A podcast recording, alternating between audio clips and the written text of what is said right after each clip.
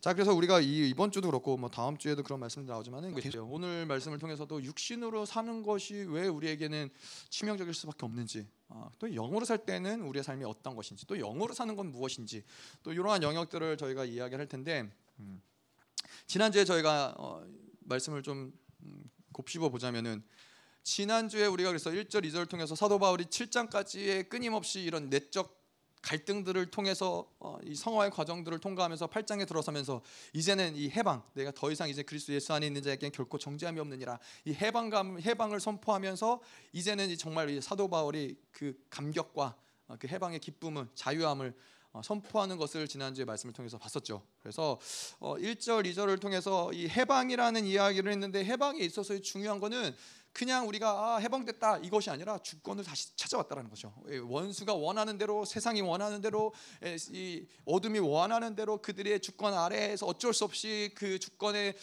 맞춰서 살아야 되는 존재가 아니라 이제는 그것들로부터 해방. 내가 원하지 않는 육신은 원하지만은 성령과 더불어 살아가는 이 영은 원하지 않는 어떠한 삶을 끌려가면서 살 필요가 없는 주권을 회복했기 때문에 이제는 그런 해방을 어, 선포하는 것이 로마서 8장 1절의 해방에 대한 이야기였고요. 그렇기 때문에 이 해방을 경험한 자들에게는 중요한 것은 반드시 해방의 시간, 이 성화의 과정을 우리가 겪고 있다면 성화의 과정을 겪고 있는 증거로 우리가 무엇을 얘기했었죠?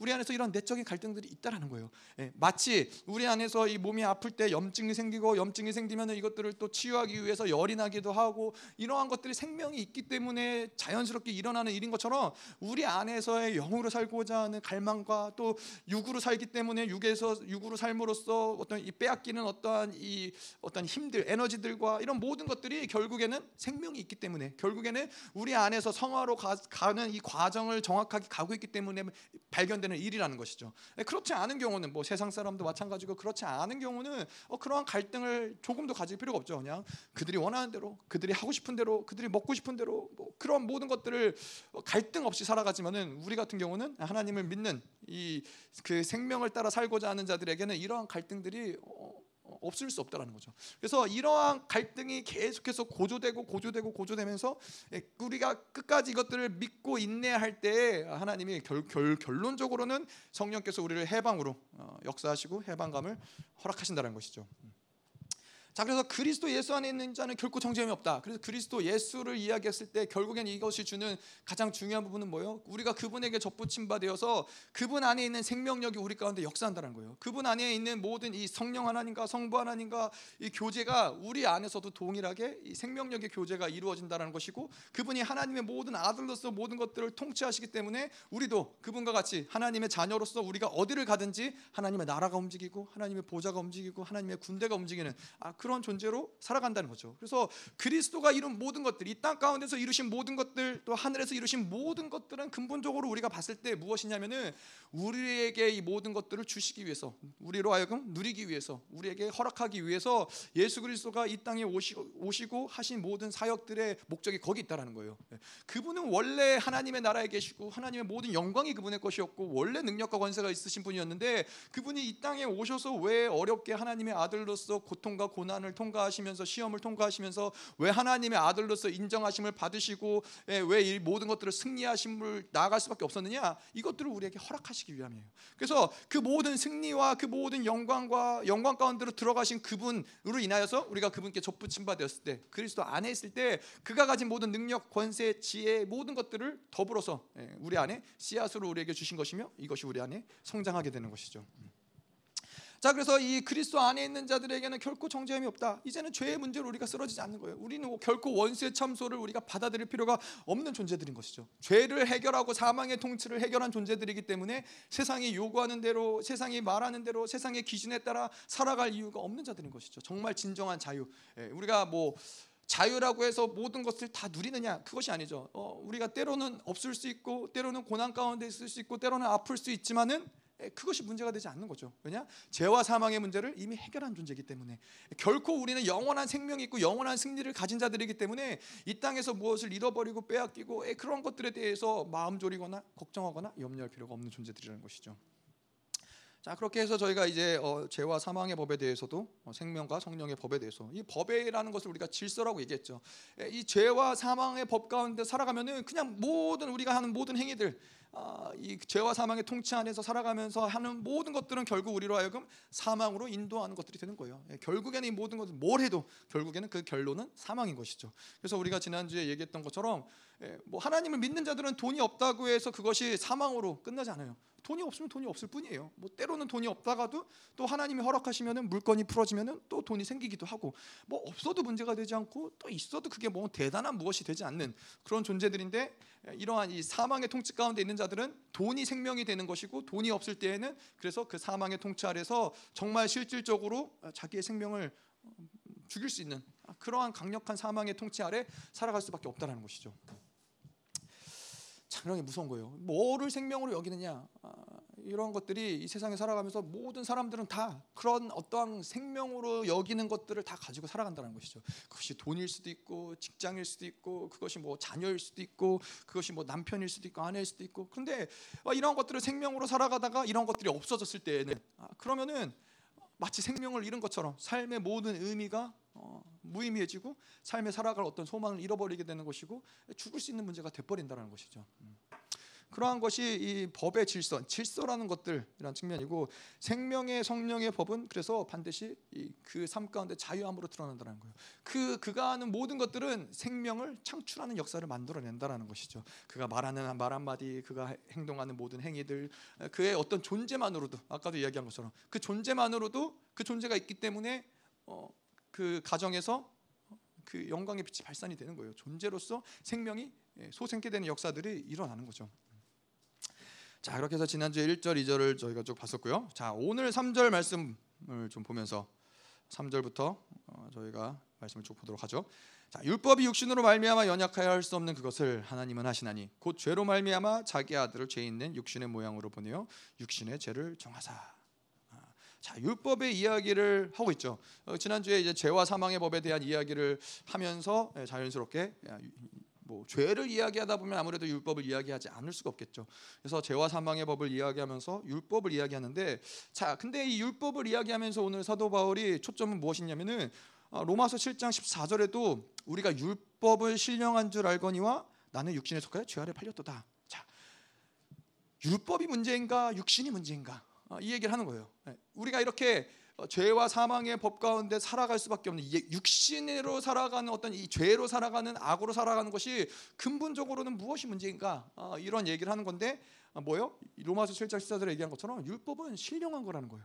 율법 자체가 악이거나 율법 자체가 나쁘다는 것이 아니라 육신을 가진 인간은 아무리 좋은 율법을 주더라도 그 율법의 온전한 어떤 의도와 그 뜻과 계획대로 온전히 순종을 할 수 없는 그 존재가 누구냐? 바로 이 사락스 육신이라는 것이죠. 어, 그래서 근본적으로는 율법이 문제가 아니라 육신이라는 거예요. 예, 그래서 육신으로 사는 동안은 아무리 율법을 따라가려고 해도 따라갈 수가 없어요. 율법이 어떠한 의도를 순종하려고 해도 순종할 수가 없다는 거예요. 율법과 육신은 예, 그것이 불가능한 존재를 이야기하는 것이죠.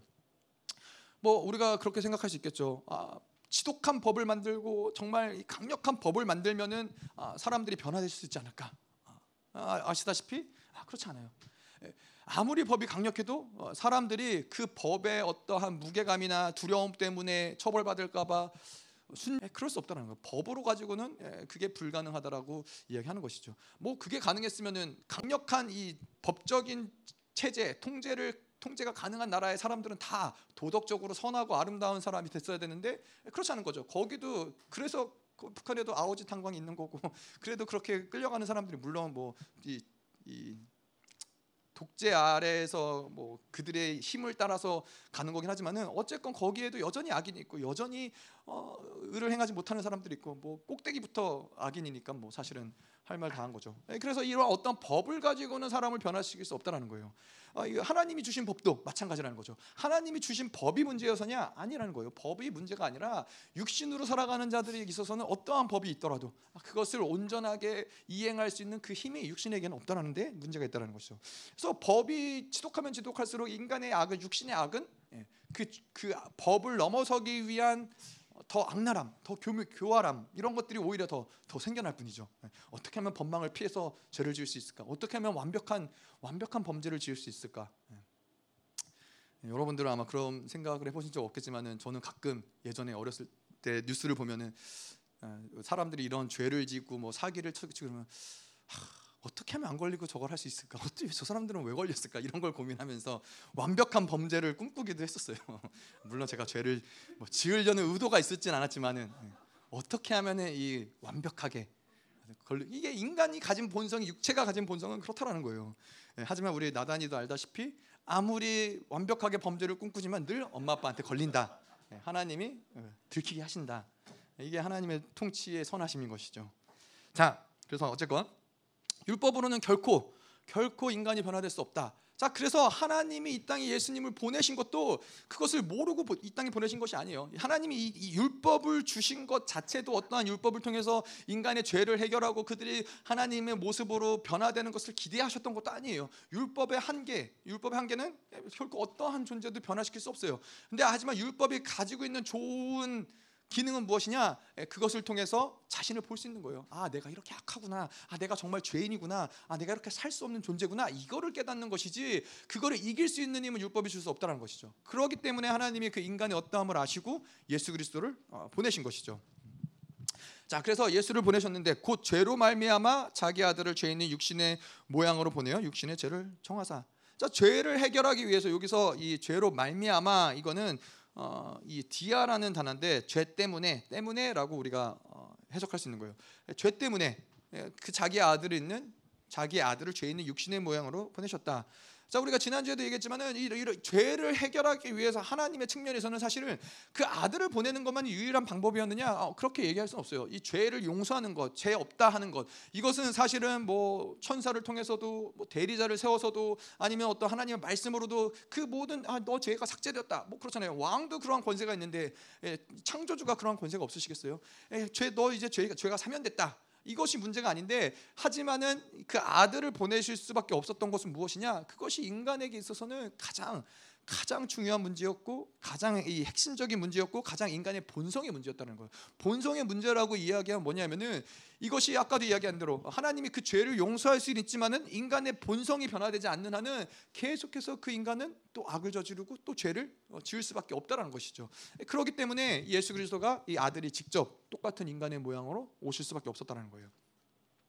자, 그래서 아들이 오셨어요. 아들이 오시는 것까지는 그래서 이해했어요. 이 죄를 해결하기 중요한 문제니까 이게 이 땅에서도 인간에게도 하나님의 나라에서도 중요한 문제이기 때문에 그 아들을 보내실 수밖에 없었다라는 건 이해했는데 그런데 왜 어, 어떻게 왔느냐? 죄 있는 육신의 모양으로 왔다라는 거예요. 그것이 이제 우리의 인간의 죄를 어, 인간의 본성의 악을 해결하기 위함과 어떠한 관계가 있느냐? 아, 죄 있는 육신으로 왔는데 자 여기서 보면은 어, 이 육신, 죄 있는 육신을 우리가 다른 말로 하자면 사르스죠. 그래서 예수님이 어떠한 모습으로 왔냐면은 똑같이 우리와 똑같은 조건으로 오셨다라는 거예요. 사르스를 가지고 오셨다라는 거예요. 어떠한 조치를 취하지 않으면은 예수님도 죄를 지을 수 있는 그 바탕 가운데 인간과 똑같은 모습으로 예수님이 오셨다라는 것이 바로 어, 이 뭐라 뭐라 그래요? 음, 죄 있는 육신, 어, 죄 있는 육신의 모양으로 오셨다. 아, 그것이 바로 이제 예수님이 사르스로 오셨다는 건데 자 사르스로 오셨는데 그 모양이라는 말이 왜 굳이 모양이라는 말을 썼느냐 아, 모양이라는 말은 사실 어, 원어적으로 보면은 빌립보서 2장 7절에 종의 형체를 가지사 사람들과 같이 되셨다 아, 로마서 1장 23절, 뭐 5장 14절, 6절로서도 같이라는 표현을 써요. 근데 모양과 가치는 이 같은 같은 어원이고 같은 단어라는 거예요. 그래서 어, 죄 있는 인간과 같이 인간과 동일하게 그렇게 오셨다라는 표현과 어, 표현이라고 이야기해도 다르지 않은 거죠. 그래서 저희랑 똑같이 오셨다는 거예요. 인간과 똑같이 오셨다. 자, 그래서 인간과 똑같이 육신의 모양으로 오셨는데 음, 왜 그분이 굳이 인간과 똑같은 모습으로 오셨어야 되느냐? 뭐 신적인 하나님의 아들로서 오시면 안 됐느냐? 인간보다 탁월한 어떤 천사의 어떠한 모습으로 오시면 안 됐느냐? 아, 그러한 질문을 우리가 해볼 수 있는 거잖아요. 왜 인간과 똑같이 이 사르스를 가지고 어, 죄성을 가지고 어떤 이 죄를 지을 수 있는 어떤 가능성을 가지고 그분이 오셨느냐? 자, 그거는 어, 인간이 지은 죄는 인간이 해결해야만 되기 때문에 그래요. 그분이 신으로 이 땅에 오시면은 사실은 아무것도 해결될 수는 없는 거예요. 이 인간의 본성을 이겨내기 위해서는 똑같은 인간의 모습으로 오셔야 되는 것이 어, 어떤 필수한 필수적인 조건이라는 거죠. 그래서 우리가 이 로마서 5장 14절에 이야기하는 것처럼 그분은 뭐예요? 아담이 실패한 자리에 어, 마지막 아담으로 첫 번째 아담이 실패한 자리에 그분이 아담으로 오셨다는 거예요. 마지막 아담. 그럼 뭐예요? 예, 그가 실패한 자리 아담이 죄를 짓고서는 이제는 죄로서 살아갈 수밖에 없는 그 자리에 실패한 자리에 그 실패한 아담의 모습으로 오셨다는 거예요. 그 실패한 아담의 모습으로 오셔서 이제는 그가 이 실패를 딛고 온전한 승리로 나아가는 거죠. 실패한 조건 가운데서 이제는 승리로 나아가는 것이 바로 예수 그리스도가 행하신 일인 거죠. 그렇기 때문에 아담이 실패한 자리에 오시려면 어떻게 해요? 실패한 아담의 모습으로 오셔야 된다는 거예요. 그게 바로 이 죄 있는 인간의 모습인 것이죠. 사르스의 모습으로 예수님이 오실 수밖에 없었다는 거예요. 뭐 그것을 저희가 조금 어 뭐제 제 어떤 차원에서 쉽게 설명을 이해를 해보자면은 뭐 그런 거죠. 우리가 대한민국이 이제 올림픽에 아, 요즘에 이제 아시안 게임이 얼마 남지 않았더라고요. 그렇죠? 잘 모르시죠? 예, 저도 몇, 몇 월부터예요? 경찬아 언제부터니? 잘 모르니? 예. 우리 경찬이 별로 관심 없어서 어? 어, 경찬이 오직 축구, 유럽 축구, 스페인 뭐 하여튼 뭐 하여튼 아, 저, 제가 제가 어렸을 때는 생각해 보면은 뭐 올림픽, 아시아 게임, 뭐 우리나라 대표로 나가서 뭐 하는 거 보면은 막 계속 TV를 그냥 틀어놓고서는 누가 몇 금메달 못 땄는지 그거 맨날 쳐다보느라고 그랬었는데 어쨌건 어, 그러시지 않으시겠죠. 예, 자 어쨌건 그 우리가 이제 대한민국 대표로 이제 야구 야구 대표단이 대한민국의 어 이제 이 뭐 올림픽 경기를 나가는데 어 이게 대한민국 대표팀에 미국에서 아무리 잘하는 슈퍼스타 같은 어 뭐 투수가 있어도 그 사람이 우리나라를 대표해서 뛸 수 있어요? 뛸 수 없잖아요. 미국 시민이 어떻게 우리나라 국기를 달고 우리나라 대표로 미국 아, 대한민국 팀에 뛸 수 있겠어요? 불가능한 얘기라는 거죠. 그렇게 하려면 어떻게 해요? 미국 시민권을 포기하고 예, 대한민국 시민권을 예, 따서 어, 그래서 야구팀에 들어가면 그거는 가능할 수 있겠죠. 예수님도 인간을 대표하기 위해서는 아, 그러한 조건이 필요할 수밖에 없다라는 거예요. 그가 신으로서 이 땅 가운데서 죄를 짓지 않고 신의 능력을 가지고 살아가면서 유혹에 당하지 않고 아, 이런 것들은 너무나 어, 당연한 일이고 너무나 어, 뭐 어렵지 않은 일인데 그거는 인간을 대표해서 하시는 것이 아니라는 거죠. 하지만 그분이 우리와 똑같은 모습, 우리와 똑같은 죄의 이 사르크를 가진 모습으로 오셨기 때문에 그분은 인간을 대표할 수 있는 어, 존재로서 이 땅 가운데서 어, 구원을 이루셨다는 거죠. 자 그래서 인류의 대표로 와서 그 다음에 육신의 죄를 정하셨다. 아, 그건 무엇이냐면은 모를 전이하시고 어, 이제는 예수님이 그 죄를 담당하신 것이죠. 그 죄가 예수님께 예수님이 그렇다면 세례 요한을 통해서 모든 인류의 죄를 전이 받았다면은 그러면 예수님도 결국엔 죄인 아닌가? 우리를 구원할 수 없어요. 예, 죄인이 죄인을 구원할 수 없는 것이죠. 예, 죄인이 죽어서 그렇다면 세례 요한의 모든 인류의 죄가 예수님께 전이 되었을 때 그 죄를 가지고 있는 예수님 또한 죄인이라고 이야기할 수 있지 않는가 라는 이야기를 할 수 있지만 이 에스겔서 18장 20절에 성경에서는 죄에 관한 성경의 규정을 뭐라고 하고 있냐면은 자 범죄하는 그 영혼은 죽을지라 아, 죄 있는 영혼은 죽는다라는 거예요. 사망의 통치 아래 있을 수밖에 없다는 거예요. 죄의 값을 치를 수밖에 없다라는 것인데, 근데 아들은 아버지의 죄악을 담당하지 아니할 것이요, 아버지는 아들의 죄악을 담당하지 아니한다라고 돼 있어요. 결국에는 무슨 얘기를 하는 거냐면은 죄에 있어서 규정에 있어서 가장 중요한 핵심적인 부분은 본인이 선택한 죄를 죄라고 인정되는 거예요. 본인이 선택해서 지은 죄가 심판의 잣대 가운데서 쓰는 것이지 예수님이 모든 인류의 죄를 전이 받았을 때는 죄를 전이 받았지만 그것은 본인이 선택해서 지은 죄가 아니기 때문에 예수님을 죄인이라고 규정할 수 없다는 거예요. 어, 마치 어, 뭐 그런 것이죠. 그분은 그래서 육체는 맞는데 죄인은 아니라는 거예요. 육체로 오시기 맞는데 인간의 대표하신 건 맞는데 죄인은 아니, 아니라는 거죠. 마치 이제 제가 찾아보니까 좀 그런 게 있더라고요. 음. 뭐 예를 들어서 어, 어, 뭐이 누군가가 빚을 졌어요. 채무 채무자가 됐어요. 빚을 졌는데 이 사람이 빚을 지을 수 있는 빚을 갚을 수 있는 능력이 안 되거나 아니면 뭐 이 사람이 죽어버리거나 아 그러면은 누군가가 그 가족이 됐든 누군가가 그 채무를 대신 이행을 해야 된다는 거죠.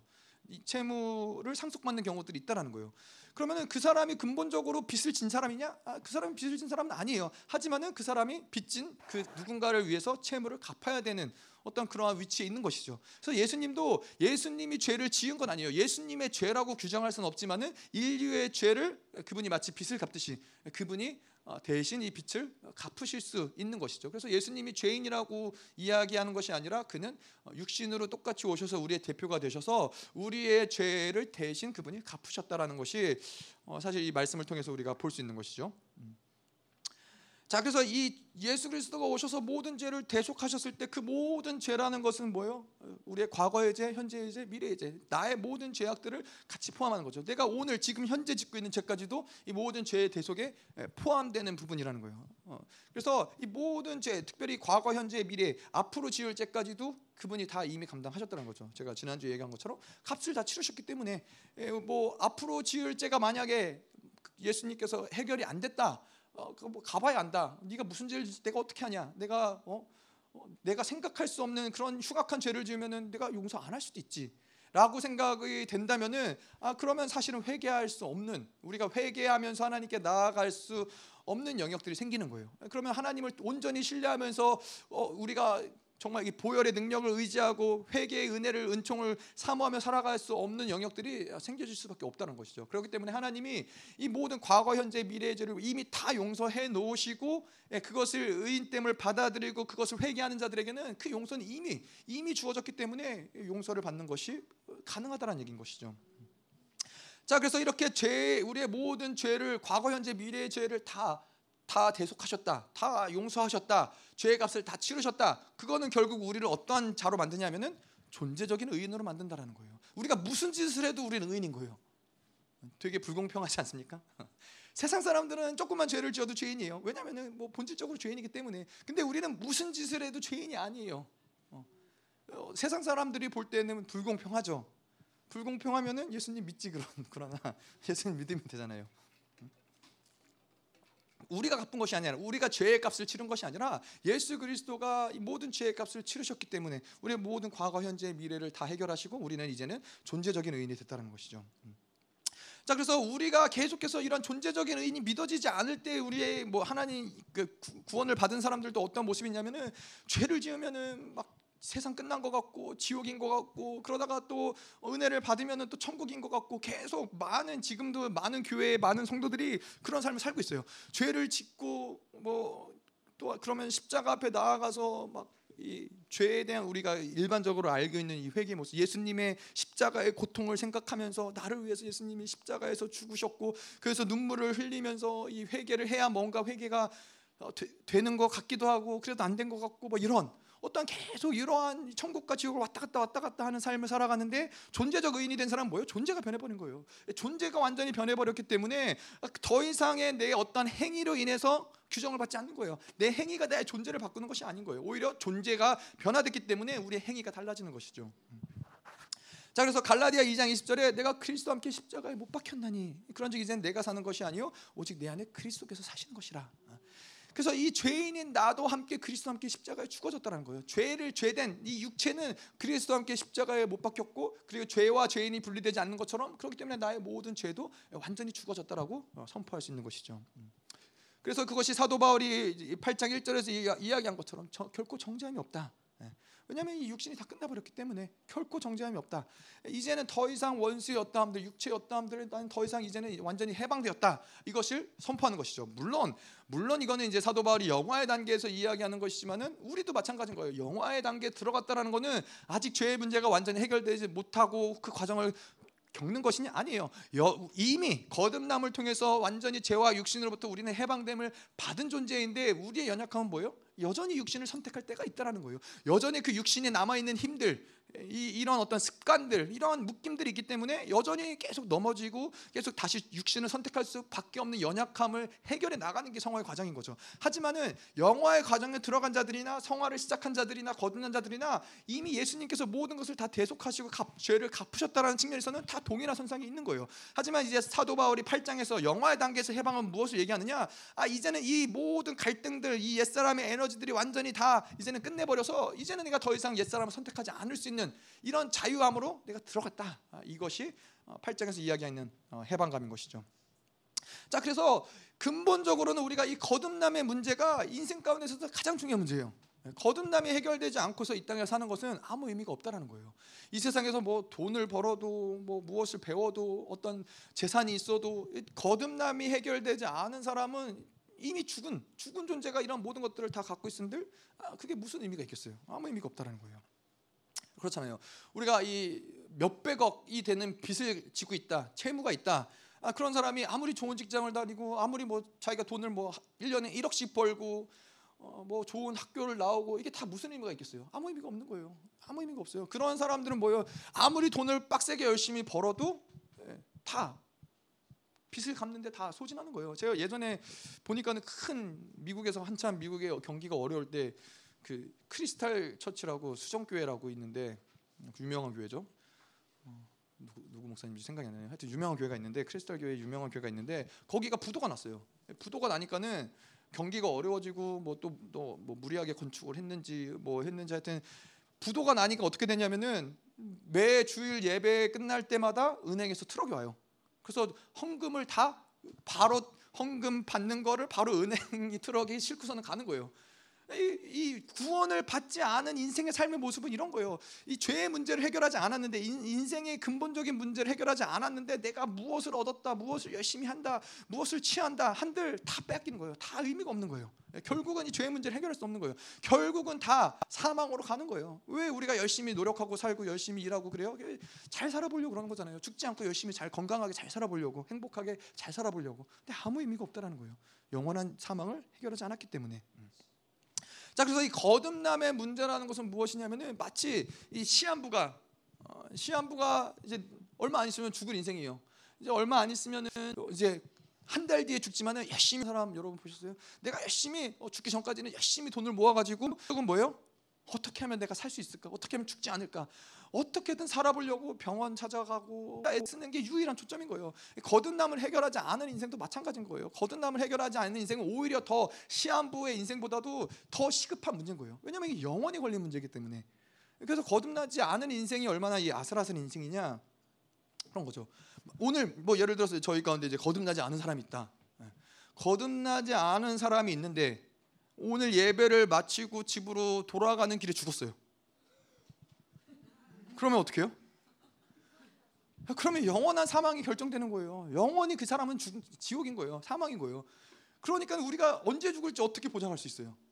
언제 죽을지 아무도 보장할 수 없어요. 하나님이 오늘도 그 부자에게 이야기했던 것처럼 어리석은 부자에게 이야기했던 것처럼 오늘 내가 만일 너를 데려가면 어떡하니? 너가 쌓아놨던 모든 이 창고에 쌓아놨던 모든 부들이 다 무슨 의미가 있느냐? 마찬가지인 거예요. 오늘 우리가 교회를 나가다가 어, 뭐 교통사고가 날 수도 있는 문제인 거고 어, 죽을 수도 있는 문제 문제인데 거듭남이 해결되지 않은 사람들은 그래서 아슬아슬한 거예요. 삶이 하나님의 은혜로 죽지 않고 뭐 그러한 기회가 주어지면 감사하겠지만은 하나님이 오늘이라도 데려가시면은 그러면 그 사람은 영원한 지옥인 거예요.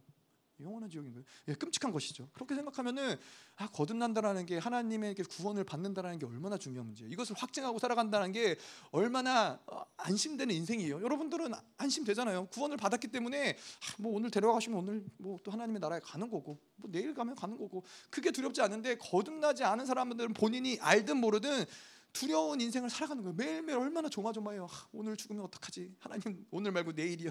하나님 내일 말고 한 1년 있다가 와주시면 안 될까요? 이러한 인생을 살 수밖에 없는 거예요. 음. 자, 4절. 육신을 따르지 않고 그 영을 따라 행하는 우리에게 율법의 요구가 이루어지게 하려 하심이니라. 무엇을 따라 행하는가? 육신을 따르는 삶을 살아가는가? 영을 따라 사는 삶을 살아가는가? 자, 근데 육신이라는 것은 뭐예요? 육신이라는 존재는 죄 죄를 우리가 아까도 이야기한 것처럼 예수님이 3절에서도 예수님이 이제 육신의 죄를 정했어요. 육신이라는 건 죄를 정함을 받는 존재. 다시 말해서 죄를 받아들이고 죄를 지을 수밖에 없는 존재가 바로 육신이라는 존재예요. 자, 그래서 우리는 이 육신을 따라 살아가는 것이 어떠한 삶이냐? 육신을 따라서는 이 온전한 삶을 살 수 없다는 것을 늘 인지하고 있어야 된다는 거예요. 육신은 결코 죄가 아닌 다른 것을 선택하며 살아갈 수 있는 존재가 아니에요. 죄의 문제를 해결할 수 있는 어떠한 시스템도 존재하지 않는 것이 바로 사르크라는 것이고 육신이라는 거예요. 은혜를 받아들일 수 있는 어떠한 기능도 하나님의 뜻에 순종할 수 있는 어떠한 기능도 없는 것이 바로 육신이라는 것이죠. 자 그래서 육신으로 사는 것이 무엇인지 알면은 굉장히 끔찍한 거예요. 어, 그래서 이 왜냐하면 육신으로 사는 건 그냥 이 사는 게 아니라 계속해서 어, 무엇을 하든 간에 사망을 향해 가는 것이고 계속해서 우리가 육신으로 살아가는 모든 것들은 계속 축적이 되고 쌓이고 쌓이면서 그 결과가 멸망이 되는 것이고 그 결과가 고통이 되는 것이고 그, 그 결과가 고난이 되는 것이고 육신으로 살아간 많은 그래서 우리가 뭐 그렇잖아요. 우리가 살아가면서 어, 좀이 한탄되어지는 어떤 부분들이 있다면 아, 내가 왜 좀 더 일찍 하나님을 만나서 좀더 어, 이렇게 묶이지 않고 살았으면 얼마나 좋았을까? 어, 뭐 저도 마찬가지고 어, 저는 물론 모태신앙으로 태어났지만 예, 잘 몰랐기 때문에 계속 묶이면서 살아온 거죠. 예, 뭐 그런데 어, 하나님 태어나면서부터 다니엘과 같이 요셉과 같이 별로 그렇게 묶이지 않고 하나님으로 살아간 자들은 예, 얼마나 이 육, 자유롭겠어요. 얼마나 이러한 부분들이 풀어낼 게 별로 없잖아요. 근데 저희 같은 경우는 살아왔던 어떤 상처들, 묶임들, 걸어왔던 것들을 계속 풀어가면서 계속 이런 것들을 해결해가면서 살아가야 되는 어떤 이런 것들이 있는 거죠. 육신으로 살면 그럴 수밖에 없기 때문에 육신으로 살면은 계속 그 인생이 묶이는 거고 그 묶임은 또 고난을 만들어내는 거고 인생의 고난과 환란을 만드는데 또 고난을 통해서 결국에는 영원한 생명으로 계속해서 멸망으로 가는 거예요. 계속해서 이 사망으로 갈 수밖에 없는 것이 바로 육신으로 사는 거예요. 이게 육신을 산다는 게 굉장히 끔찍한 것이죠. 우리가 뭐 아까도 이 내면의 성화의 과정 가운데 내면의 갈등 가운데 어쩔 수 없이 육신을 선택하고 또 육신대로 살 때가 있지만은 그래도 늘 잊지 말아야 될 거는 육신을 사는 건 정말 고통스러운 일이고 끔찍한 일이고 어떻게 해서든지 육신으로 살아가는 걸 빨리 벗어나야겠다라는 그런 어떤 이 마음의 갈망함을 잃어버리면 안 된다는 것이죠. 음. 자 그런데 육신을 따르지 않고 그 영을 따라 행하는 우리에게 우리는 무엇을 따라 행해야 되느냐? 영을 따라 성령을 따라 살아야 된다는 거예요.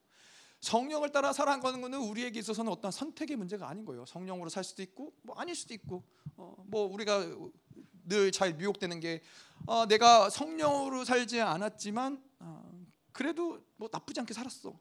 그래도 죄 짓지 않고 살았어. 그래도 이 정도는 나쁘지 않아. 라고 생각하는데 그렇지 않아요. 성령으로 살지 않으면 예, 다 육신으로 산 거예요. 철저하게 성령의 나를 이끄시지 않으면은 예, 철저하게 육신으로 다른 것으로 어, 우리가 살았다는 것이죠. 네. 성령으로 살지도 않고 육신으로 살지도 않은 어떤 그 중간의 상태가 우리에게는 존재하지 않는 것이죠. 자 그런데 이 성령으로 살지 않는 것이 우리에겐 선택의 문제가 아닌 것이 하나님이 아담을 창조할 때 하나님이 창조하신 그 원리 자체가 아담은 하나님과 동행하는 존재로 만드셨다는 거예요. 성령과 함께 하나님과 함께 살아가는 존재로 아담을 창조하셨다는 거예요. 창조의 원리가 그렇다는 거예요. 창조의 원리가 성령으로 살아가는 게 유일하게 하나님과 살아가는 게 유일한 삶인 거예요. 어. 아담에게 아담을 창조하고 하나님 요구했던 건 그 한 가지예요. 너는 나와 함께 이 에덴 동산을 누리, 거니면서 누리면서 나와 함께 동행하는 것, 하나님과 교제하는 것. 그렇기 때문에 우리에게 있어서도 성령과 더불어 살아가는 것은 이 세상에 있어서 아, 선택이 아닌 거예요. 아, 아, 힘들어서 이제 그만해야겠다. 아, 이제는 성령으로 힘들어서 못 살겠다. 나 이제 그만할래. 라고 선택할 수 있는 어떤 선택의 조건이 아닌 거예요, 그거는. 그거는 이 뭔가 우리 안에서 인생 영, 영 우리의 영혼과 육과 모든 인격 안에서 굉장히 뭔가 오류가 난 거예요. 고장이 난 상태인 거예요. 그건 불가능한 상태라는 거죠. 자, 그래서 이 고린도후서에 보면은 하나님이 아담을 어떻게 지으셨느냐? living psyche로 지었다고 그래요. 어, living psyche 생령. 생령으로 지었는데 살아있는 영이다. 근데 여기서 이 영은 혼을 이야기하는 거예요. 혼. 자, 그러면 이 생령으로 지었다. 그럼 뭐, 뭘 얘기하는 거냐면은 하나님은 이 아담을 지으셨는데 아담은 어떠한 존재냐? 하나님을 선택하고 살아야지만 온전하게 그 생명으로 살 수 있는 존재라는 거예요. 온전한 삶을 살 수 있는 존재라는 거예요. 근데 이 하나님을 선택하지 않는 아담의 모습이 바로 living psyche인데 자기 생각, 자기 의지로 자연스럽게 하나님을 선택하지 않은 인간은 살 수밖에 없다는 거예요. 결론은 뭐예요? 하나님과 살지 않으면은 온전한 인간의 모습이 아니라는 거예요. 온전한 하나님이 계획한 이 피조물이 아니라는 거예요. 그런데 이제 신약에 왔어요. 신약에 왔는데도 동일해요. 우리도 여전히 우리는 새로운 피조물이 되었는데 여전히 우리의 선택은 뭐요? 육신을 선택해서 내 생각대로 내 원하는 대로 내 힘으로 자기 중심으로 살아갈 수 있고 성령을 선택해서 새 사람 새, 새 사람을 선택해서 예, 성령과 더불어서 살아갈 수 있는 존재라는 거예요. 여러분 이런 걸 보면서 무슨 생각이 드는 거냐면은 아, 하나님이 우리의 자유의지를 얼마나 존중하시느냐.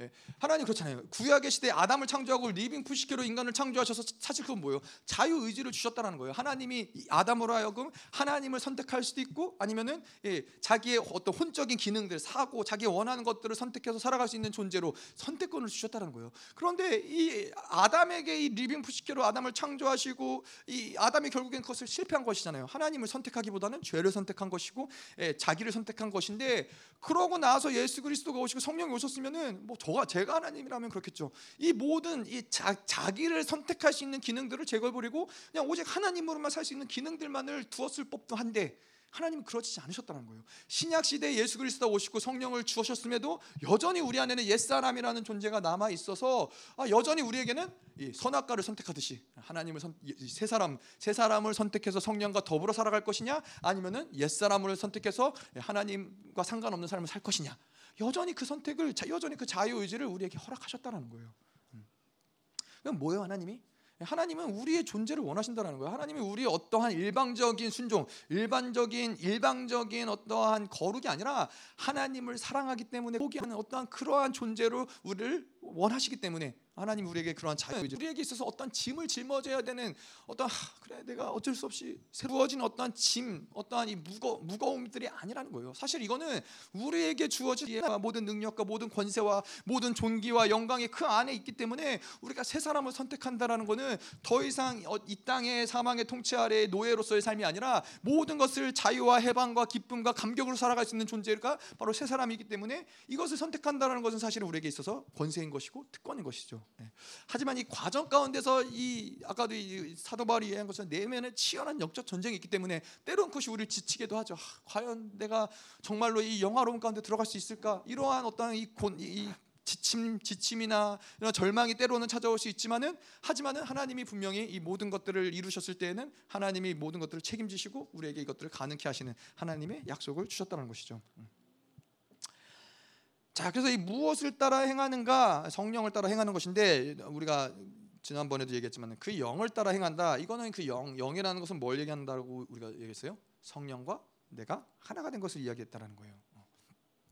성령과 내가 하나 된 상태를 이야기하는데 성령이 이제 결국에는 그것이 무엇을 얘기하느냐? 성령이 내 안에서 나와 나의 영과 하나 되어 나를 이끌어 가시는 상태라는 거예요.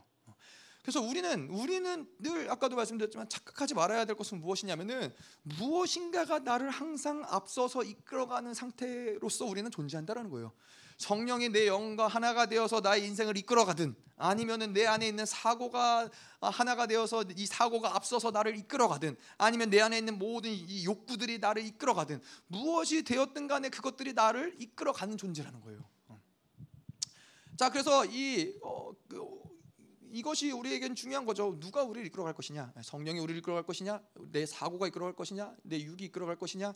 이것이 중요한데 어, 성령이 만약에 나 나의 영과 하나가 되어서 나를 이끌어 가신다면은 아 그러면 사실 뭐 그 뒤에 무엇이 따라오든지 별로 중요하지 않아요. 일단 성령과 내 영이 하나 되어서 나의 인생을 나의 삶을 매일매일의 삶을 그분이 이끌어 가신다면은 뭐 그 뒤에 사고가 따라오든 육이 따라오든 뭐 어떤 욕구가 따라오든 그건 별로 문제되지 않아요. 근데 중요한 건 무엇이냐? 가장 앞에서 우리를 이끌어 가는 것이 무엇이냐? 아, 성령이 나를 이끌어 가지 않으면은 예, 우리의 인생은 계속해서 육체로 반응하고 생각으로 반응하고 사고로 반응하면서 결국 이 육체는 인 생이 이 멸망으로 인생이 망가지는 것으로 우리를 인도한다는 것이죠. 자 그러면 우리가 성령을 따라서 어떻게 살아가느냐? 성령과 어떻게 성령을 앞세워서 우리가 살아가느냐? 그럼 바로 이 어, 로마서 4장 10절에 이야기한 것처럼 예수의 죽음을 몸에 짊어진다. 어, 계속 예수의 죽음을 몸에 짊어지는 거예요. 어, 내 육체가 반응할 수 없는 존재로서 계속 살아가는 거예요. 저희가 다음 주에도 이제 어떻게 하면 이제 이, 이 육체를 죽이는 것이냐, 죽이는 것이냐 뭐 이런 부분들에 대해서 더 자세히 보겠지만은 계속해서 이 내가 가지고 있는 이 육체가 가지고 있는 것들을 십자가에서 계속 못 받는 거예요. 아, 죽은 그거를 살아있는 존재로 인정하지 않는 거예요. 그것을 어떠한 뭔가 생명의 생명으로서 어떤 힘으로서 인정하지 않는 거예요. 너는 십자가 이미 그리스도와 함께 못 박은 존재야. 육신이 가지고 있는 모든 욕구들, 아, 그거는 이미 십자가에 못 박아 죽은 것들을 계속해서 선포해 주는 것이고 계속해서 그것들을 인식시켜 주는 것이고 그 선포를 따라서 또 우리의 삶을 그렇게 살아 살아나가는 것이죠. 자 그렇게 해서 중요한 것은 예수의 죽음을 짊어지는 것이고 또 한 가지는 우리가 계속 이야기하지만 성령과 살아갈 때 가장 핵심적으로 중요한 부분은 무엇이냐? 성령과 살아가는 시간들이 계속 확장돼야 된다는 거예요. 연장돼야 된다는 거예요. 얼마나 많은 시간 성령과 살아가느냐, 얼마나 오랫동안 성령과 살아가느냐, 이 시간들이 넓어지면 넓어질수록 길어지면 길어질수록 그분과 더 하나 되어 살아가는 것이 점점 쉬워진다는 것이죠. 음. 그렇잖아요. 뭐, 뭐 어려운 어려운 이야기는 아니잖아요. 우리가 어, 뭐 어, 매일같이 같이 같은 장소에서 생활하고 같은 장소에서 먹고 자고 뭐 같은 장소에서 살다 보면 자연스럽게 편안해지는 것이고 같이 사는 것이 자연스러워지는 것이고 예, 그것들이 어색함들이 없어지는 것이죠. 성령과도 마찬가지인 것이죠. 성령과 계속해서 집중해서 그분과 살아가고 그분을 인정하고 그분을 따라가다 보면은 그분과 살아가는 게 어려운 일이 아니라는 것이 너무나 확연해지는 거예요. 예. 자, 그래서 우리에게 율법의 요구가 이루어지게 하려 하심이니라. 자, 여기 우리라는 단어 어, 이러한 단어들이 뭐 너희, 우리 이런 것들이 이제 사도 바울이 로마서에서 많이 쓰는 표현들인데 그것이 어디에 쓰이느냐에 따라서 좀 초점들이 달라진다라는 것을 알고 있으면은 어, 그것이 우리가 이제 로마서를 이해하는데 도움이 되는데 로마서 3장에서 너희 또 우리라고 이야기했을 때는 로마서 3장의 흐름에 따라서 그거는 바로 거듭난 자, 예. 이제 예수 그리스도를 어, 구세주로 영접하고 거듭난 자들, 거듭남을 받은 자들을 이야기할 때 그것을 우리라고 이야기하는 것이고 또 6장, 7장에서 우리 또 너희를 이야기할 때는 그거는 바로 성화의 과정 가운데 가고 있는 무리들을 어 이제 너희나 우리라고 이제 공동체로서 이야기하는 것이고요. 또 이 8장 오늘 8장에 나아가서는 이제 영화로움에 어, 들어가는 자들, 영화로움에 들어가는 자들, 세 사람의 상태를 계속 유지하고자 애쓰는 자들, 이들을 뭐라 그래요? 이들을 바로 이 공동체, 그 지체들을 우리 또는 너희라는 어떤 공동체 언어로 사용하는 것이죠. 그래서 다르다는 거예요. 예, 똑같은 우리지만은 어, 디에서 사도 바울이 로마서 어디에서 사용하느냐에 따라서 어, 그 규정들이 조금씩 달라진다는 것이죠. 자 그런데 이제 율법의 요구, 어, 율법의 요구가 이루어지게 하려 하심이라. 율법의 요구가 무엇이냐? 율법의 요구가 무엇인지가 중요하죠. 자, 율법의 요구라는 것은 무엇이냐면은 결국에는 그것은 어, 의롭다 함, 예, 의라고 있는 거예요. 흠 없이 완벽한 의를 율법의 요구라는 거예요. 율법이 우리에게 추구하고자 하는 그 방향성이 바로 이 율법 율법의 요구인데 어느 정도 그냥 내가 할 수 있는 어떤 의의 모습 의를 흉내내는 것이 아니라 내가 어떤 나의 최선을 다해서 어떤 살아보는 그래 그, 그 정도 나의 최선이었어 어떤 그의 의의 모습이 아니라 완벽한 의 그것을 요구하는 것이 바로 율법의 요구라는 거예요. 자 그래서 하나님이 그 의를 통해서 율법을 통해서 이루고자 하는 의의 모습은 무엇이냐면은 온전히 육신을 제압하고 하나님의 의로 서는 게 율법의 요구라는 거예요. 어, 어뭐 그렇지 않겠습니까? 하나님이 우리에게 율법을 주셨을 때 인간의 어떠함이 이러니까는 인간의 어떠함에 맞춰서 선함의 기준, 의의 기준을 주신 것이 아니라 하나님의 완벽한 의의 기준이 이렇다. 너희들이 살든 못 살든 이스라엘이 그것을 사는 것이 육체를 가진 이스라엘로서 불가능한 건 알지만은 그것과 상관없이 하나님이 하나님 말씀하시는 그 거룩과 의의 기준을 요구한 것이 그것이 바로 율법이라는 거예요. 육신이 연약하기 때문에 그것을 이룰 수가 없었죠. 아무리 아무리 이스라엘 백성들이 노력하고 노력하고 노력해도 그 율법을 이룰 수는 없었어요. 아, 뭐 아까도 뭐 저희가 그런 얘기했지만은 그게 무슨 의미냐 그러면 아니 어차피 지키지 못할 율법을 주는 게 무슨 의미냐 어차피 이루지 못할 율법을 주는 게 무슨 의미냐라고 생각할 수 있지만은 하나님은 무엇이 진리냐 무엇이 의냐 이것을 이스라엘 백성에게 알릴 필요가 있었고 이스라엘의 그 의를 통해서 자신을 비추어 볼 필요가 있었고 그것을 통해서 자신의 죄인됨을 아, 보고 깨달을 필요가 있었기 때문에 하나님의 완벽한 의의 기준을 준 것인데 그것을 오늘 사도 바울이 율법의 요구라고 이야기하는 것이죠. 자, 근데 이런 율법의 요구, 이 하나님 완벽하게 육체를 제압하고 어, 이제 하나님의 완전한 의로 서는 것이 율법의 요구인데 불가능한 거죠. 예. 왜냐? 육체로 살기 때문에 육체를 가진 인간이 아무리 육체적인 노력을 열심히 한다고 해서 육체를 제압할 수 있느냐? 그리고 의를 이룰 수 있느냐? 불가능하다라는 거예요. 가능하지 않다라는 거예요. 자, 그런데 이 율법의 특징이 뭐냐면은 이러한 육체를 가진 이 인간이 그 율법을 받은 인간의 특징은 뭐냐면은 뭔가 이 육체를 가지고 내가 열심히 노력해서 어떤 행위로서 그 일을 이루어 보려고 했쓴다라는 거예요. 예. 아뭐 그렇잖아요. 우리도 어, 뭐잘 모르지만은 뭐, 뭐 예를 들어서 뭐 생각나는 얘가 저희가 얼마 전에 그런 뭐 교통 법규가 바뀌어 가지고 어이 사거리에서 우회전 할때그 예, 무조건 일단 예, 멈추고 그러고서는 가야 되는 거잖아요. 법규를 알았어요. 그러면 우리 어떻게 해요? 그냥 무시 무시하고 그냥 아유 뭐 난 이게 편해. 그러고 그렇게 살아요? 저는 이제 가끔 그럴 때가 있긴 한데 저희 사모한테 혼나요 그러면은 이제 그러니까 법규라는 것이 우리 안에 들어오면은 나도 모르게 그것들을 자연스럽게 지켜 지키려고 애쓰는 어떤 행위들이 나온다는 거예요. 율법이라는 것이 그런 거예요. 그러다 보면 템들이 어, 운행될 수밖에 없다는 거예요. 그런데 이 행위를 행위를 인간이 가진 육체의 행위로서는 결코 이룰 수가 없어요. 그러니까 이게 어, 서로 계속 육체는 그것을 아무리 노력하고 행위를 하려고 해도 거기까지 나아갈 수가 없는 거예요. 그러다 보니까는 율법 의를 이룰 수 없기 때문에 계속 그 율법의 기준에 따라서 정죄감을 받는다는 거예요. 아, 내가 의를 이루지 못했어. 나는 죄인이야. 나는 그렇게 못해. 나는 그렇게 못 사는구나. 나는 부족해. 계속 죄의 규정을 따라서 율법의 기준에 따라서 정죄감을 받고 수치를 받을 수밖에 없다라는 거예요. 이게 바로 율법이 우리 가운데 생겨나면서 이루어지는 우리 안에서 이루어지는 역사라는 것이죠. 음. 자, 그래서 이 율법의 요구는 결코 육신으로는 이룰 수 없다. 아, 육신의 어떠함으로는 아무리 애쓰고 노력하고 아무리 좋은 사람, 착한 사람이라 할지라도 어, 불가능하다. 아, 자, 그래서 결론적으로 하나님이 그러면 율법의 요구를 주신 이유는 뭐예요? 율법의 요구를 말하는 지금 사도 바울이 말하는 이유는 뭐예요? 율법의 요구를 이루기 위해서는 하나님의 영으로 살아야 된다는 거예요. 오직 하나님의 영으로 사는 것만이 이 율법의 요구를 이룰 수 있는 유일한 길이라는 거예요. 그것은 율법의 뭐 의라는 것은 무엇을 얘기하느냐? 율법에 주신 의도, 은혜를 주신 의도, 전부 이 모든 것들은 결국 어떻게 우리가 어, 성취하는 것이냐? 영으로 살아갈 때, 성령과 살아갈 때 이것을 이룬다는 거예요. 다시 말해서 영으로 살아간다는 건 뭐냐면은 하나님의 의롭다함을 받아들인 자들을 이야기하는 거예요. 예수 그리스도가 이 모든 이루신 모든 것들을 받아들인 자들이기 때문에 예, 그 존재가 이제는 존재를 통해서 이제는 그 율법의 어떠함들을 넘어서는 아, 그런 것들이 우리 안에서 이루어지는 것이죠. 자, 그래서 이 죄에 대해서 우리가 죽은 존재이기 때문에 율법의 요구가 이루어지기 위해서는 어, 죄에 대해서 우리가 죽었다라는 것이 중요한 사건인 거예요.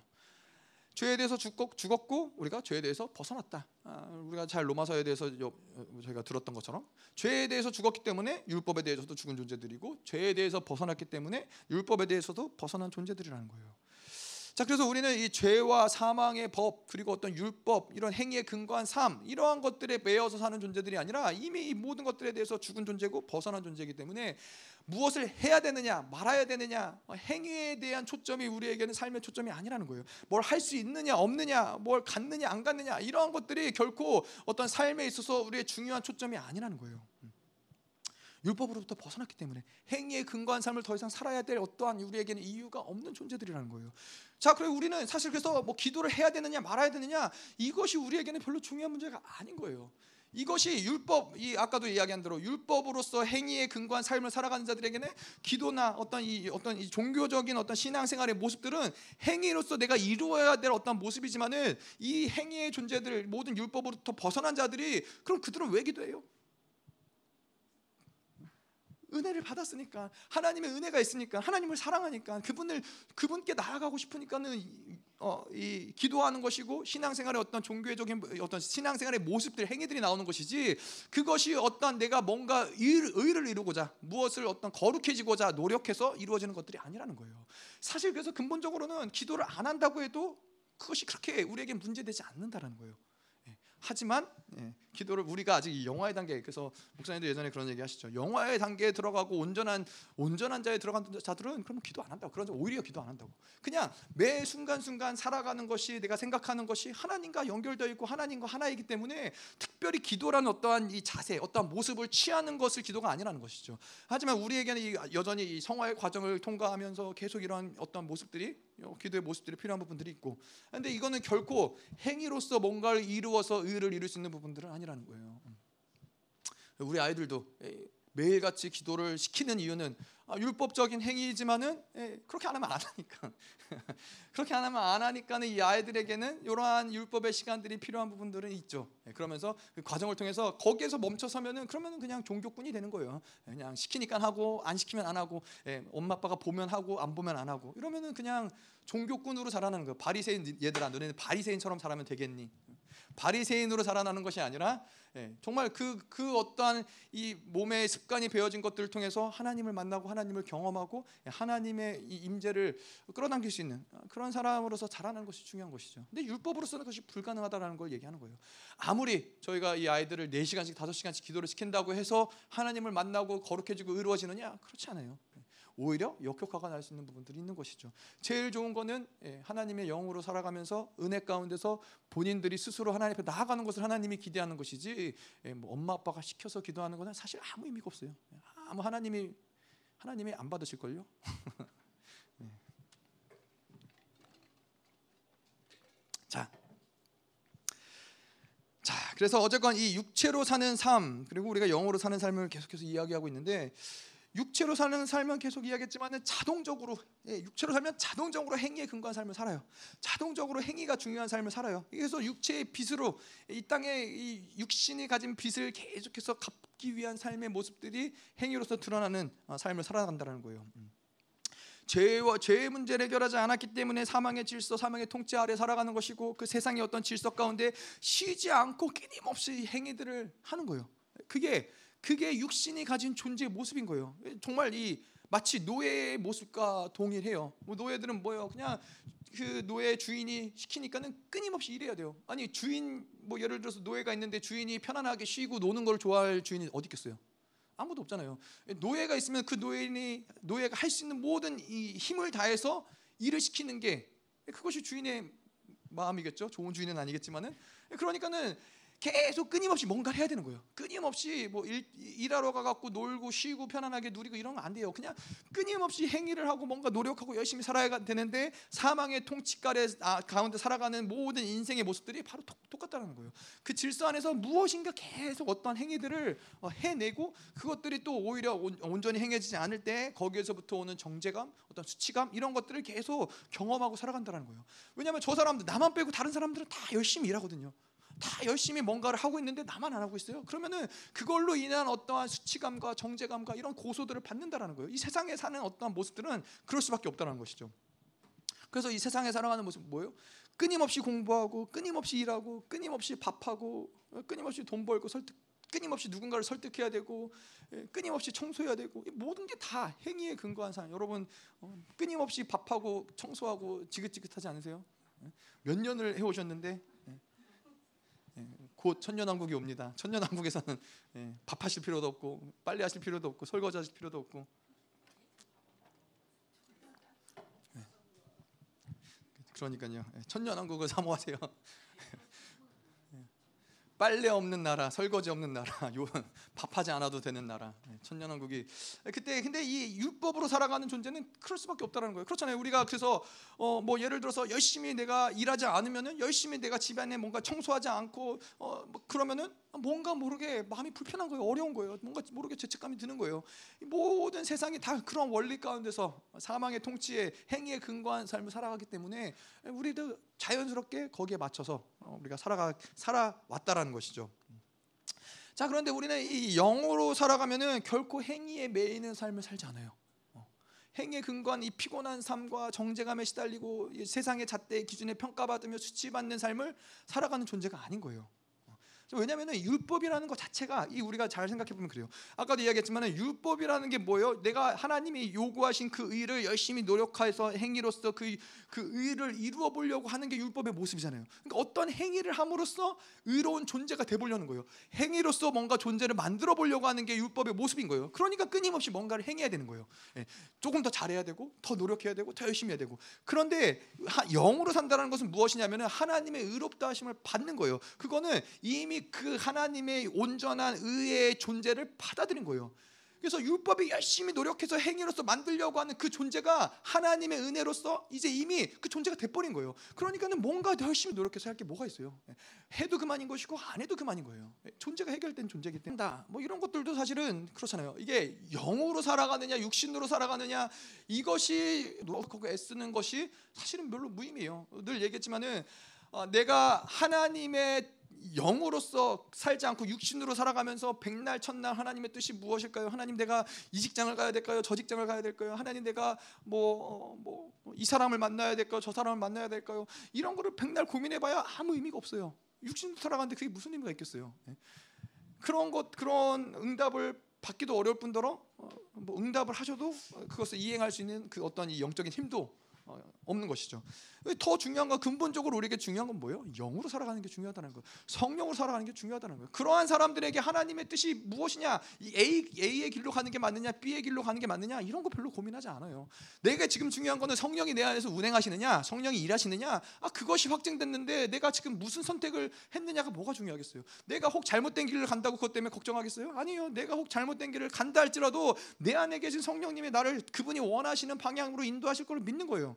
그러니까는 삶, 삶을 살아가면서 뭔가 두렵거나 걱정되거나 염려되거나 이런 것들이 없는 거예요. 그냥 늘 확정할 거는 아 지금 성령과 내가 살아가고 있느냐, 영으로 살아가고 있느냐, 성령이 나를 이끄시느냐, 예, 그것만이 사실 모든 것인 것이죠. 음. 자, 그래서 우리는 이렇게 육체로 사는 삶에서 이 사도 바울이 그랬던 것처럼 성화로서의 삶을 계속 살아가는데 어떠한 이 시간적인 측면에서는 단번에 이루어지면 좋겠죠. 단번에 성화를 통해서 영화로 모든 것이 한 번에 해결되면 좋겠지만은 아, 뭐 그러한 경우들이 뭐 그렇게 많지는 않다. 아, 주 어, 저, 뭐 예, 대부분의 경우는 이 점진적으로 점차적으로 어, 시간이 걸리는 어떤 과정들을 통해 가는데 하지만은 시, 아까 저희가 기도하면서도 그런 얘기했지만은 시간이 흘러가면서 우리에게 확증되어지는 건 뭐냐면은 아 나의 삶의 모습이 완전히 달라지고 있구나. 나의 삶의 방향성이 완전히 달라지고 있구나. 아 이거는 뭐 하루 아침에 이루어지는 일은 아니죠. 하지만 돌아 시간이 흘러가다 보니까는 아 내가 원래 그런 존재가 아니었는데 바뀌어 가는 거예요. 살 어떤 존재적인 부분도 그렇지만 삶의 모습들도 실질적인 삶의 모습들도 사람과의 관계 안에서의 모습들도 어, 내가 무엇을 어떤 좋아하고 즐기고 이러는 모습들도 어, 완전히 삶의 모습이 계속 변화되는 것들이 확 확증되는 거예요. 음, 성화로서의 삶을 살아가고 있, 기 때문에. 음. 자 그래서 이러한 사람들의 결과론적인 어떠한 이 모습은 무엇이냐? 계속 이렇게 성령을 더불어서 성화의 길을 살아가고 영으로서 살아가다 보면은 행위에 근거하지 않는 삶을 살아가면서 진정한 자유 가운데로 들어가는 거예요. 정말 너무나 자유한 거예요. 행위에 매일 필요 없어요. 사람들의 기, 어떤 이 평가에 매일 필요 없어요. 뭐 내가 뭘 가졌느냐 안 가졌느냐 별로 중요하지 않아요. 예, 뭐 제가 나이가 들어보니까 얼마 되진 않았지만 나이가 들어보니까 그렇더라고요. 예전에는 막 정말 너무 맛있는 게 먹고 싶었어요. 아, 정말 아, 너무 맛있는 게 먹고 싶고 막 정말 재밌는데 가고 싶고 그랬는데 나이가 드니까는 별로 그렇게 다 의미가 없어요. 별로 의미가 없고 그냥 그냥 간단하게 먹는 게 소화도 잘 되고 속도 편하고 뭐 집에서 쉬는 게 좋은 것이지 뭐 어디 대단하게 뭔가 재밌는 데를 간다 한들 뭐 그게 그렇게 막 예. 벌써 그렇게 됐어요. 벌써 그렇게 돼 버렸어. 음. 그래서 제가 저희 할아버지가 이해가 된다니까요. 금강산 이미 TV로 다 봐서 안 가봐도 될 것 같은 이해가 돼요 이제. 아 굳이 힘들게 집 밖에 나가서 그냥 교회 와서 뭐 기도하고 말씀 보고 뭐 그러면 제일 좋지 뭐 어디를 굳이 나가서 그게 뭐 대단하게 뭐 물론 제, 잠깐 재밌고 잠깐 즐거울 수 있겠죠. 하지만 뭐 그렇지 않는다고 해도 크게 크게 문제되지 않는 거예요.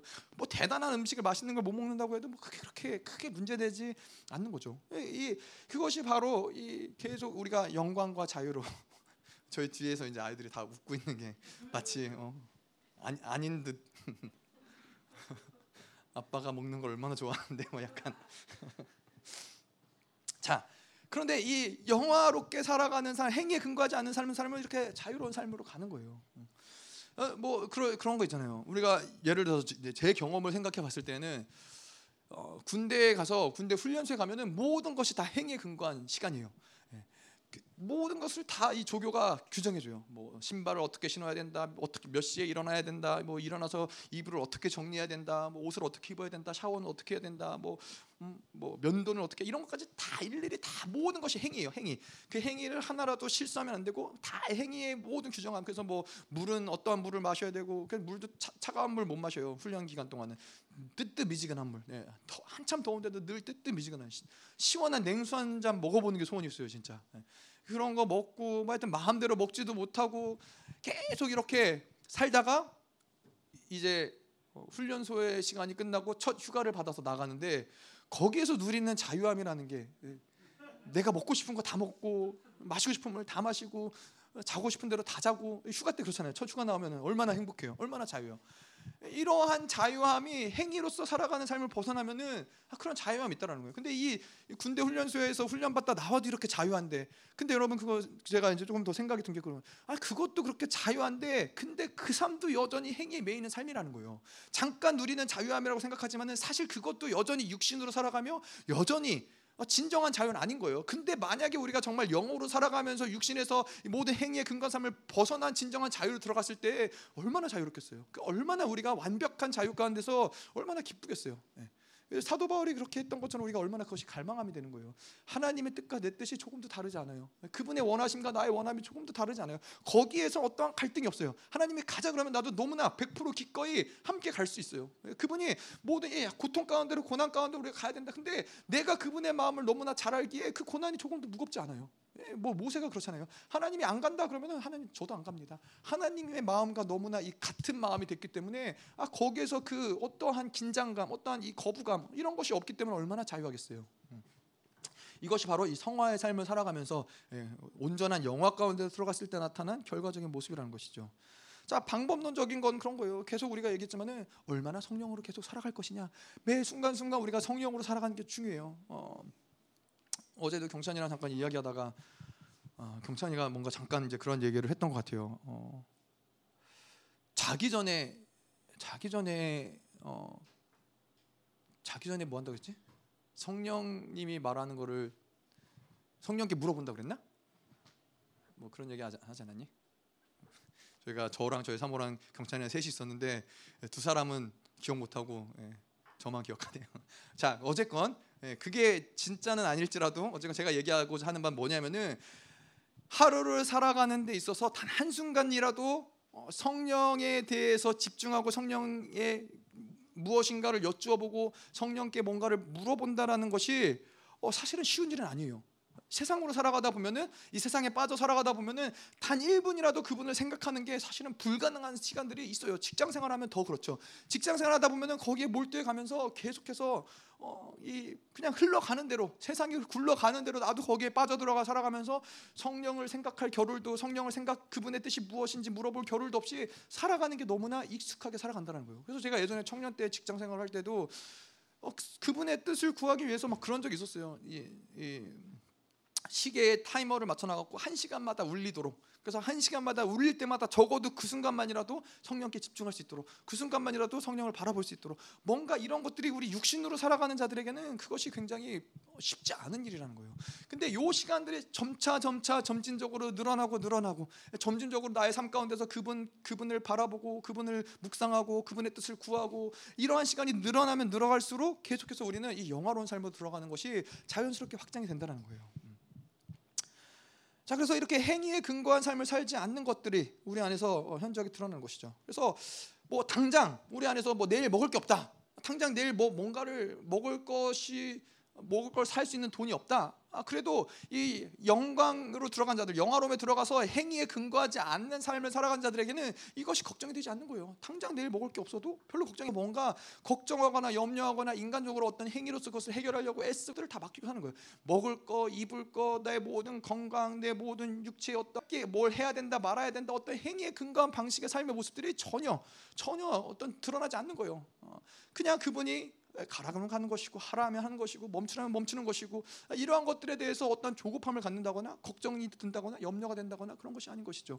그래서 이 음, 조지 뮬러가 그랬죠.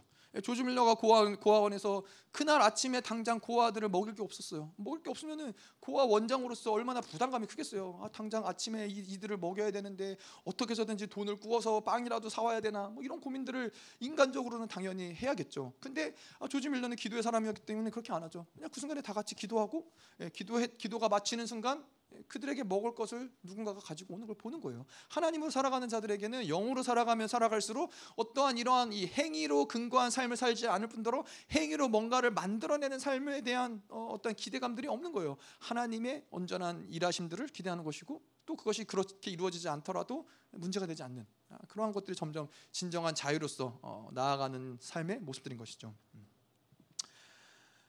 음. 자, 그래서 우리가 만약에 어, 하루를 살아가면서 성령과 완전히 담을 쌓아놓고 그분을 조금도 생각하지 않고 살아간다. 어, 그런 사람 그런 경우도 있잖아요. 잠을 자면서도 어, 잠을 자면서도 무엇을 먹을까, 무엇을 입을까, 무엇을 마실까 걱정하고 고민하는 사람들. 아, 저도 그런 시간들이 있었던 것 같아요. 밥을 먹으면서도 아, 다음에는 뭘 먹어야 맛있을까 뭐 그런 고민들. 잠을 자면서도 아, 내일은 어디 맛있는 데 가서 먹으면 좋을까. 이러한 고민들을 어, 하면서 살아왔는데 어, 그거는 어, 성령과 살아가는 사람들은 어, 그런 삶이 아니라는 거죠. 그런 사람 있잖아요. 정말 뭐 축구 좋아하는 사람들은 예, 자면서도 아, 내일 경기 어떤 경기가 누구 선수가 어, 누가 잘할까? 뭐 경기를 보고 나서도 예, 아, 그때 그 선수가 이렇게 했으면 어땠을까? 저렇게 했으면 감독이 저렇게 했으면 어땠을까? 뭐, 뭐, 뭐 축구뿐만 아니라 뭐 그렇잖아요. 뭐, 그, 뭐 당구 치는 사람들 계속 그 굴러간다면서요. 예, 천장만 봐도 이렇게 뭐 당구 당구 공이 여기서는 이렇게 뭐 뭐죠? 시내를 줘서 이쪽으로 어, 제가 당구를 거의 못 쳐가지고 잘 모르지만은 하여튼 뭐 이런 것들이 계속 그 사람 그 삶을 주관하고 그, 세, 그 사람의 모든 것들을 다 주관하고 살아가는 거예요. 그러니까 성령을 생각할래 생각할 수가 없는 거예요. 예. 계속해서 어떤 행위들, 어떤 걱정들, 행위에서부터 나오는 걱정, 근심, 염려 이런 것들을 살아가는 것이죠. 근데 성령과 영으로서 계속 살아가다 보면은 아 그것들이 결코 문제되지 않는구나. 아까도 이야기한 대로 존재가 해결받은 존재인데 모든 의롭다함을 의인 때문에 인쳐진 존재인데 문제가 될게 없는 거예요. 의인 때문에 얻었는데 그 사람이 지옥 갈까 걱정하겠어요? 의인 때문에 어, 의인 때문에 얻었는데 그 사람들이 죽을까봐 걱정하겠어요? 내일 내일 어, 죽으면 천국 갈까 지옥 갈까 이것을 걱정하겠어요? 아니라는 거예요. 아니 사망도 걱정하지 않는 존재들인데 죽음도 걱정하지 않는 존재들인데 무엇을 먹을까 입을까를 뭘 걱정하겠어요? 아, 나 먹을 게 없어서 내일 죽으면 천국 가면 되는 것이죠. 뭐. 극단적으로 얘기하자면 극단적으로 얘기하자면은 뭐 그러면 걱정할 게 이 땅 가운데서는 네? 빨리 죽어버리면 괜찮은데 안 죽고 배고프고 고통스럽고 춥고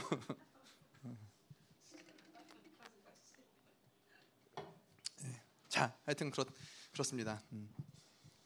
자 그래서 이 성화의 삶을 살아가는 데 있어서 우리에게 중요한 것은 무엇이냐면은 그냥 그분의 그분을 바라보고 그분을 생각하고 그분의 예민하게 계속해서 그분을 받아들이고 순발력 있게 계속 그분을 선택하고 이러한 모든 것들을 통해서 우리의 성화의 삶이 만들어진다라는 거예요. 뭐 사실 그렇잖아요. 이게 팔복의 삶과 다르나요? 온유한 심령을 가진 자의 모습인 것이고 성령과 살아가는 뭐 이런 모습이 결코 다 다르지 않다라는 거예요. 결국엔 이 모든 삶들이 무엇을 얘기해요? 성령과 더불어 살아가는 걸 얘기하는 거예요. 자아를 쪼개고 자아를 죽이고 어, 죽이놓으면 우리가 또 보겠지만은 예, 그것도 결국에는 뭐예요? 자아를 죽이고 쪼개면서 하나님의 중심으로 살아가는 모습을 만들어가는 게 주기도문의 기도의 모습인 것이죠. 음. 자, 5절.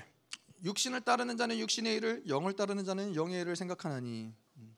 자, 여기서 보면 이제 우리나라 말로는 안, 나왔지만은 가르라는 단어가 있는데 그 가르라는 단어가 왜냐하면 이런 뜻이에요. 그래서 왜냐하면 육신에 따른 자는 육신의 일을, 영을 따르는 자는 영의 일을 생각하나니. 자, 뭐요? 4절에 대한 결론을 5절에서 얘기하는 거예요. 4절. 4절에서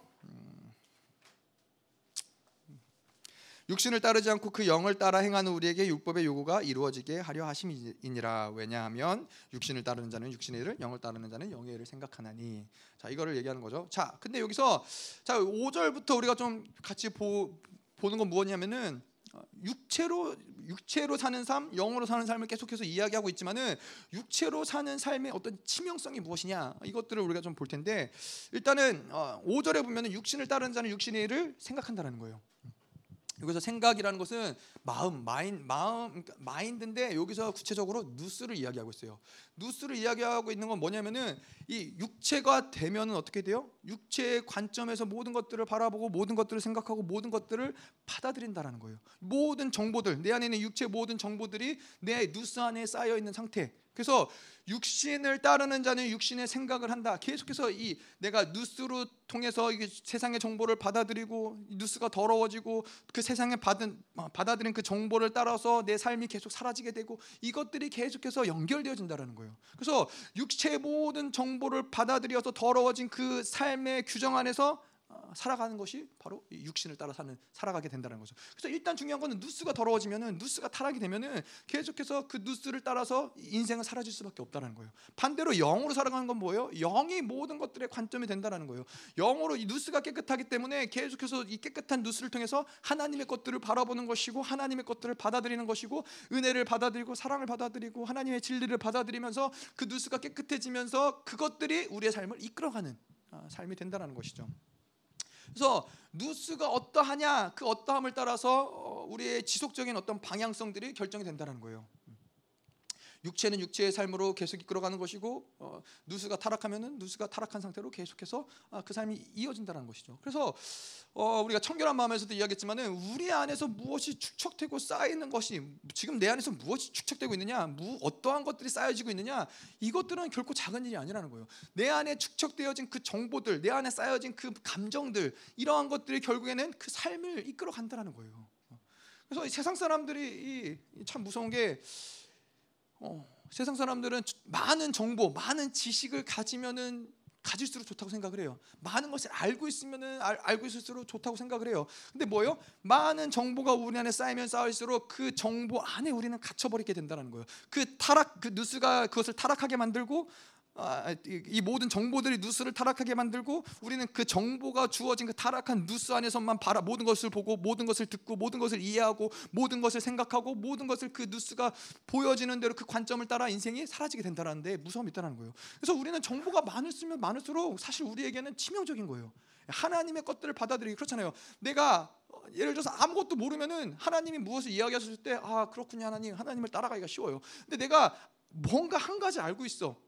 그 한 가지를 알고 있고 그것이 맞다라고 생각을 해요. 누스가 타락한 거죠. 그러면 하나님 뭘 얘기해도 하나님 아니에요. 이게 이게 맞아요. 이렇게 살아야죠. 이렇게 이게 이게 진짜 올바른 모습이죠.라고 하나님을 따라가지 못하는 것들이 기준들이 있다라는 거예요. 근데 이게 하나가 아니라 정보가 많으면 많을수록 그거 하나님을 따라가기 어려운 많은 많은 어떠한 이 담들이 우리 안에 생긴다는 거예요. 그 바운더리가 우리 안에 계속 생겨날 수밖에 없다라는 거예요. 그러니까 사실 우리 안에서 어뭐 이뭐 뭐 뉴스도 마찬가지고 세상에 많은 정보들이 우리 안에 계속 들어오면 들어올수록 그거는 영적으로는 굉장히 치명적인 거예요. 하지만 우리가 이런 것들을 어떻게 해야 돼요? 그렇기 때문에 세상을 살아가면서 모든 세상의 정보들, 세상에서 흘러오는 소리들 이런 것들을 안 받아들일 수는 없잖아요. 그러니까 이것들을 계속해서 매일같이 하나님 앞에서 어, 청소하는 거예요. 깨끗하게 보혈로 씻는 거예요. 계속해서 이 힘들을 빼내는 거예요. 이것들이 우리 안에서 특별히 뭔가 우리의 사고 안에서 감정 안에서 남아 있는 것도 있으면은 아 그건 인생 가운데 굉장히 치명적인 거예요.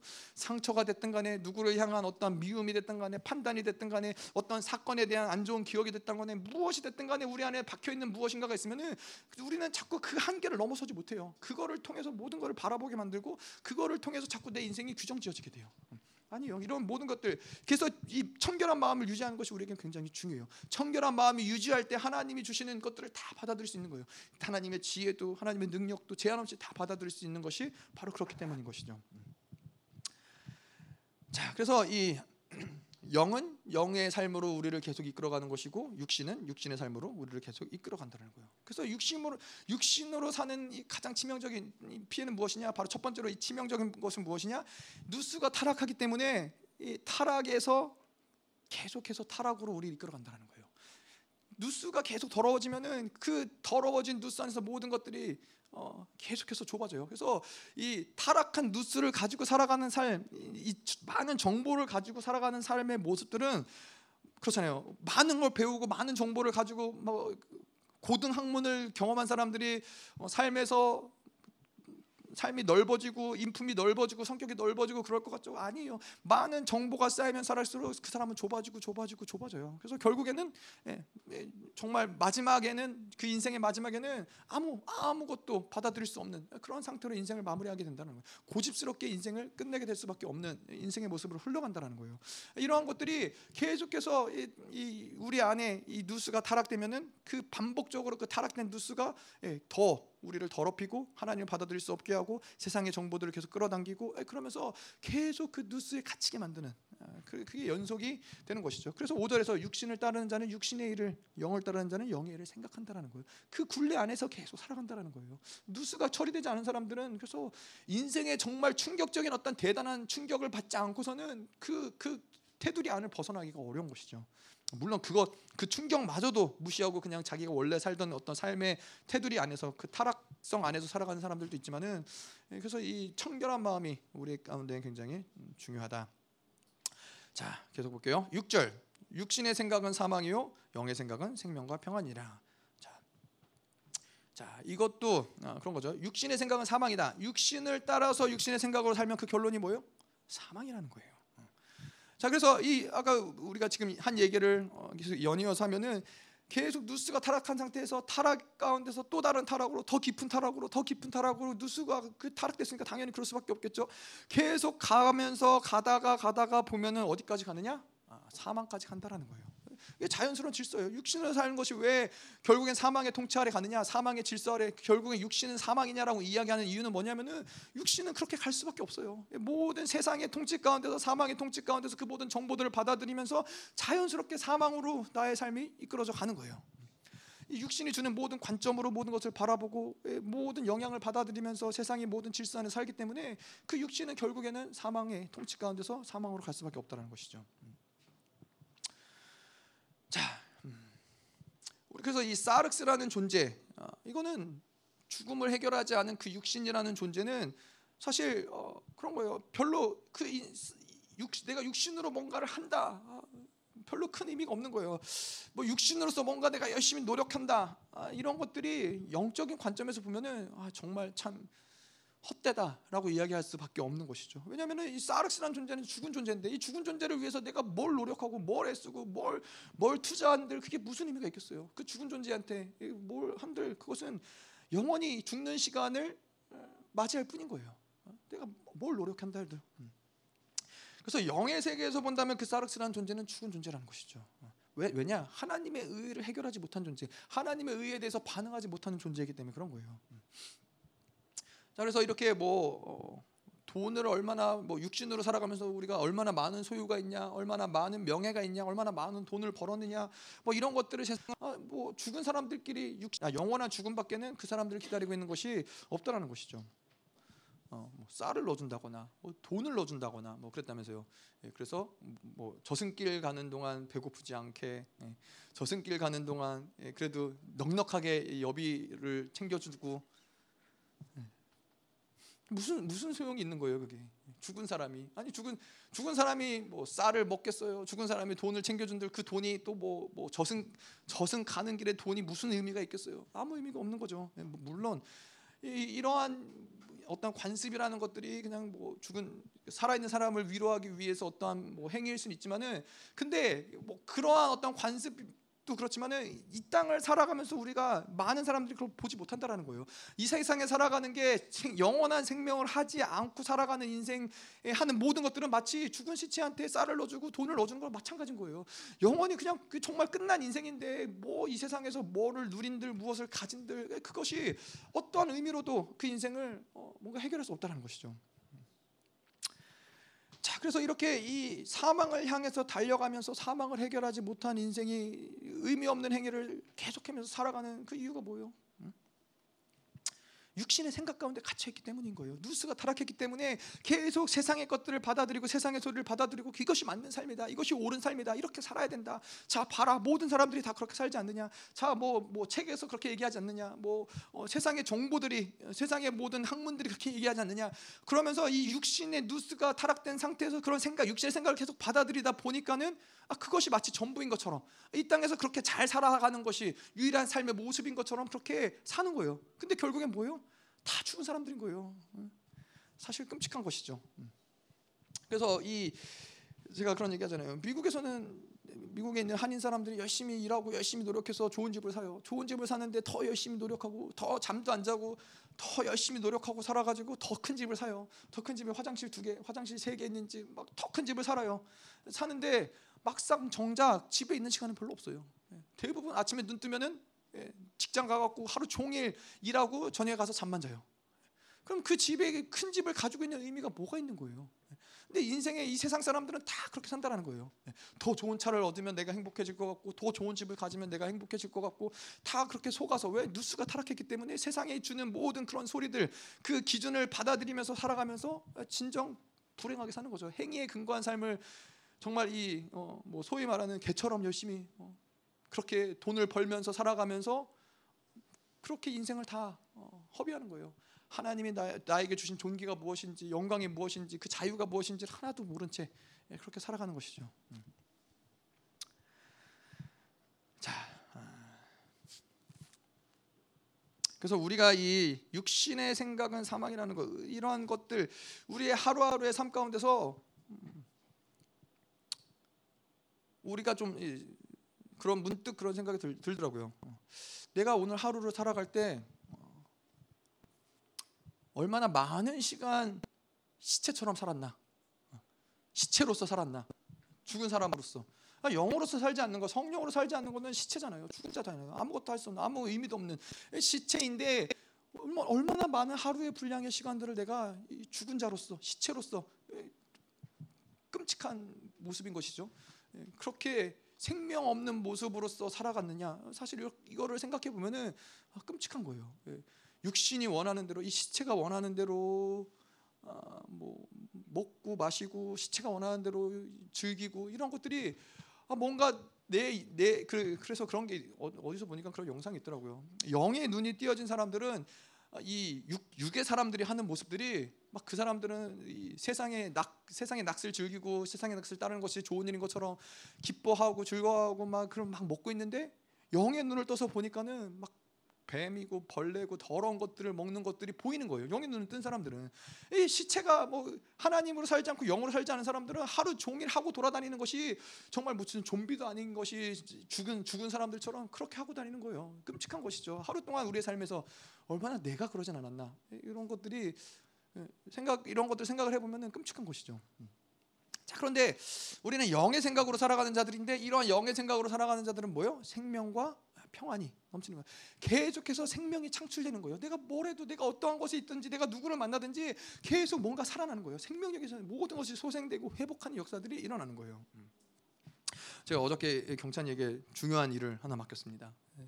청소를 하면서 제가 경찬이에게 자 내가 너한테 한 가지 일을 맡길 텐데 물을 떠다가 화분에다가 물을 줘라.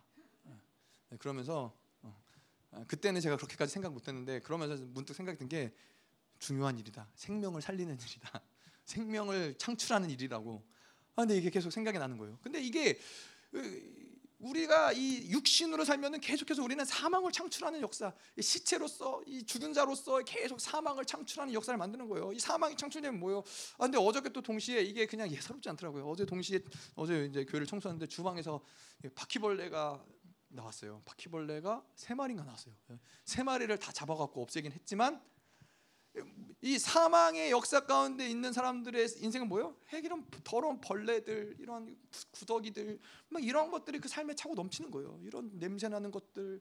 예, 그런데 예, 생명을 창 우리가 영으로 살아가는 자들은 어디를 가든지 죽은 것이 살아나고 예, 생명이 창출되고 회복해 하고 소생케 하는 역사도 일어나는 것이죠. 그래서 이제 여러분 보시면은 저기 이제 식당에 있는 화분이 날이 갈수록 살아날 거예요. 경찬이가 생명을 창출한 역사를 만들어낼 것을 믿습니다. 자, 7절 보도록 할게요. 육신의 생각은 하나님과 원수가 되나니 이는 하나님의 법에 굴복하지 아니할 뿐 아니라 할 수도 없습니다. 자, 육체로 사는 치명성은 무엇이냐? 아, 여기도 가르로 왜냐하면 6절에 대한 결론이에요. 왜냐하면 육신의 생각은 하나님과 원수가 된다는 거예요. 그렇기 때문에 사망, 사망으로 살 수밖에 없다는 것이죠. 자, 그래서 이 치명성은 하나님과 원수가 된다는 육신을 살면은 사망이 결론적으로 누스가 타락하고 예, 사망 사망이 결론이 될 수밖에 없는데 그것은 왜 그러느냐? 하나님과 원수가 되기 때문에 그렇다라고 이야기하는 거예요. 뭐 하나님과 원수가 된다라는 건 저희가 지난주에도 이야기했었죠. 예, 아, 아니죠. 지난주 얘기했었나요? 예. 하여튼 어딘가 얘기했었죠. 하나님과 원수가 된 상태로서 살아가는 삶을 살아간다는 것은 사실 이 땅에서 굉장히 고통스럽고 괴로운 삶이죠. 예. 하나님과 친구가 되고 하나님과 벗이 되고 하나님과 친밀한 관계 가운데서 어디를 가든지 그분이 나의 길을 보장해 주시고 나를 책임져 주시고 나를 보호해 주시고 예, 나에게 복 주시고 복의 근원이 되게 하시고 이런 삶을 살아야 되는데 그분과 원수가 되니까는 어디 가도 안 되는 거예요. 우리가 인생을 살아가면서 저도 그런 적이 있지만은 인생을 살아가면서 어떤 시간에는 뭘 해도 안 될 때가 있어요. 누구를 만나도 계속 고통의 연속인 거예요. 누구를 만나고 저 사람을 만나면 뭔가 좋은 일이 있어야 되는데 저 사람을 만나도 힘들어요. 뭔가를 하면 잘 돼야 되는데 뭔가를 하는 것 족족 다 안 돼요. 뭐가 되는 게 하나도 없는 것 같아요 인생 가운데. 그럼 왜 그래요? 그거는 뭔가가 내 인생에 저 사람이 문제고 내가 이런 게 부족해서가 아니라 하나님과 뭔가 풀어야 될 게 있는 거예요. 하나님과 원수가 되면은 내 인생에 뭘 해도 안 되는 거예요. 뭘 해도 막히는 거예요. 이거는 하나님과 원수됐기 때문에 그런 거예요. 하나님이 뭔가를 풀길 원하시는 부분들이 있다는 거예요. 그렇기 때문에 우리에게는 그래도 감사한 게 뭐예요? 하나님과 그런 원수 육신을 선택하면 하나님과 원수가 되는 것이 당연한 질서지만은 우리가 회개하고 아, 이런 것들을 회복할 수 있다는 것이 사실 우리에게 축복인 것이죠. 육신의 상태에 있더라도 어쨌건 회개하고 돌이키면은 예, 하나님은 우리의 존재를 다시 인정해 주시는 것이죠. 음. 자 그리고 이는 하나님의 법에 굴복하지 아니할 뿐 아니라 할 수도 없습니다. 아, 또 육신이 사망이 되는 이유는 하나님과 원수가 되는 것이고 또 한 가지가 하나님께 반역하는 존재가 된다는 거예요. 육신이 사망에 하나님께 반역하는데 하나님의 법에 굴복할 수도 없을 뿐더러 하나님께 반역하는 존재. 예, 하나님을 원수가 되어서 도망치는 것도 부족해서 하나님을 맞서서 싸우고 하나님께 반역하고 대적하는 존재로서 살아가는 그 존재가 이 땅 가운데서 행복할 수 있겠어요? 이 땅 가운데서 어, 평안할 수 있겠어요? 이 땅 가운데서 하나님이 그들을 출애굽 시켜줬지만은 그들은 끊임없이 하나님의 법에 순종할 수 뿐만 없을 뿐만 아니라 하나님 왜 어, 왜 우리 목마른데 물안 죽게 만드세요? 끊임없이 불평하고 불만하는데 이 불평과 불만은 당신이 나를 통치하시는데 나 마음에 안 들어요. 하나님 왕인 것이 나는 싫어요. 못 견디겠어요. 이것이 바로 불평 불만이라는 거예요. 하나님의 한 이스라엘이 그래서 하나님이 이스라엘을 그렇게 경노하셨던 게 뭐예요? 그래서 결국엔 어떻게 해요? 결국에 이스라엘은 하나님의 왕됨을 거부하고 인간의 왕을 삼는 거예요. 우리 안에서도 이 불평과 불만이 무서운 게 그런 거예요. 아, 하나님 그러니까 뭐 우리가 하나님이라고 얘기하지 않아도 아, 내 인생은 왜 이래? 아, 내 인생은 왜 이렇게 힘들어? 내 인생은 왜 이렇게 되는 게 없어? 그럼 뭘 얘기하는 거예요? 하나님이 내 인생을 통치하고 다스리는 분인데 하나님 내 인생을 이렇게 통치하는 거 나 마음에 안 들어요. 예. 하나님이 나 인생을 이렇게 이끌어가는 거 나 마음에 안 들어요. 다시 말해서 하나님이 왕인 게 나는 싫어요. 예. 결국에는 이 고백과 다르지 않다는 거죠. 사실 그래서 불평과 불만이 무서운 거라는 거예요. 자, 8절. 육신에 있는 자들은 하나님을 기쁘시게 할 수 없느니라. 예, 육신의 치명성은 하나님을 기쁘게 할 수 없다라는 거예요. 쌀옥수로 살아가 하나님과 원수가 된 관계는 하나님을 기쁘게 할 수 없다라는 거예요.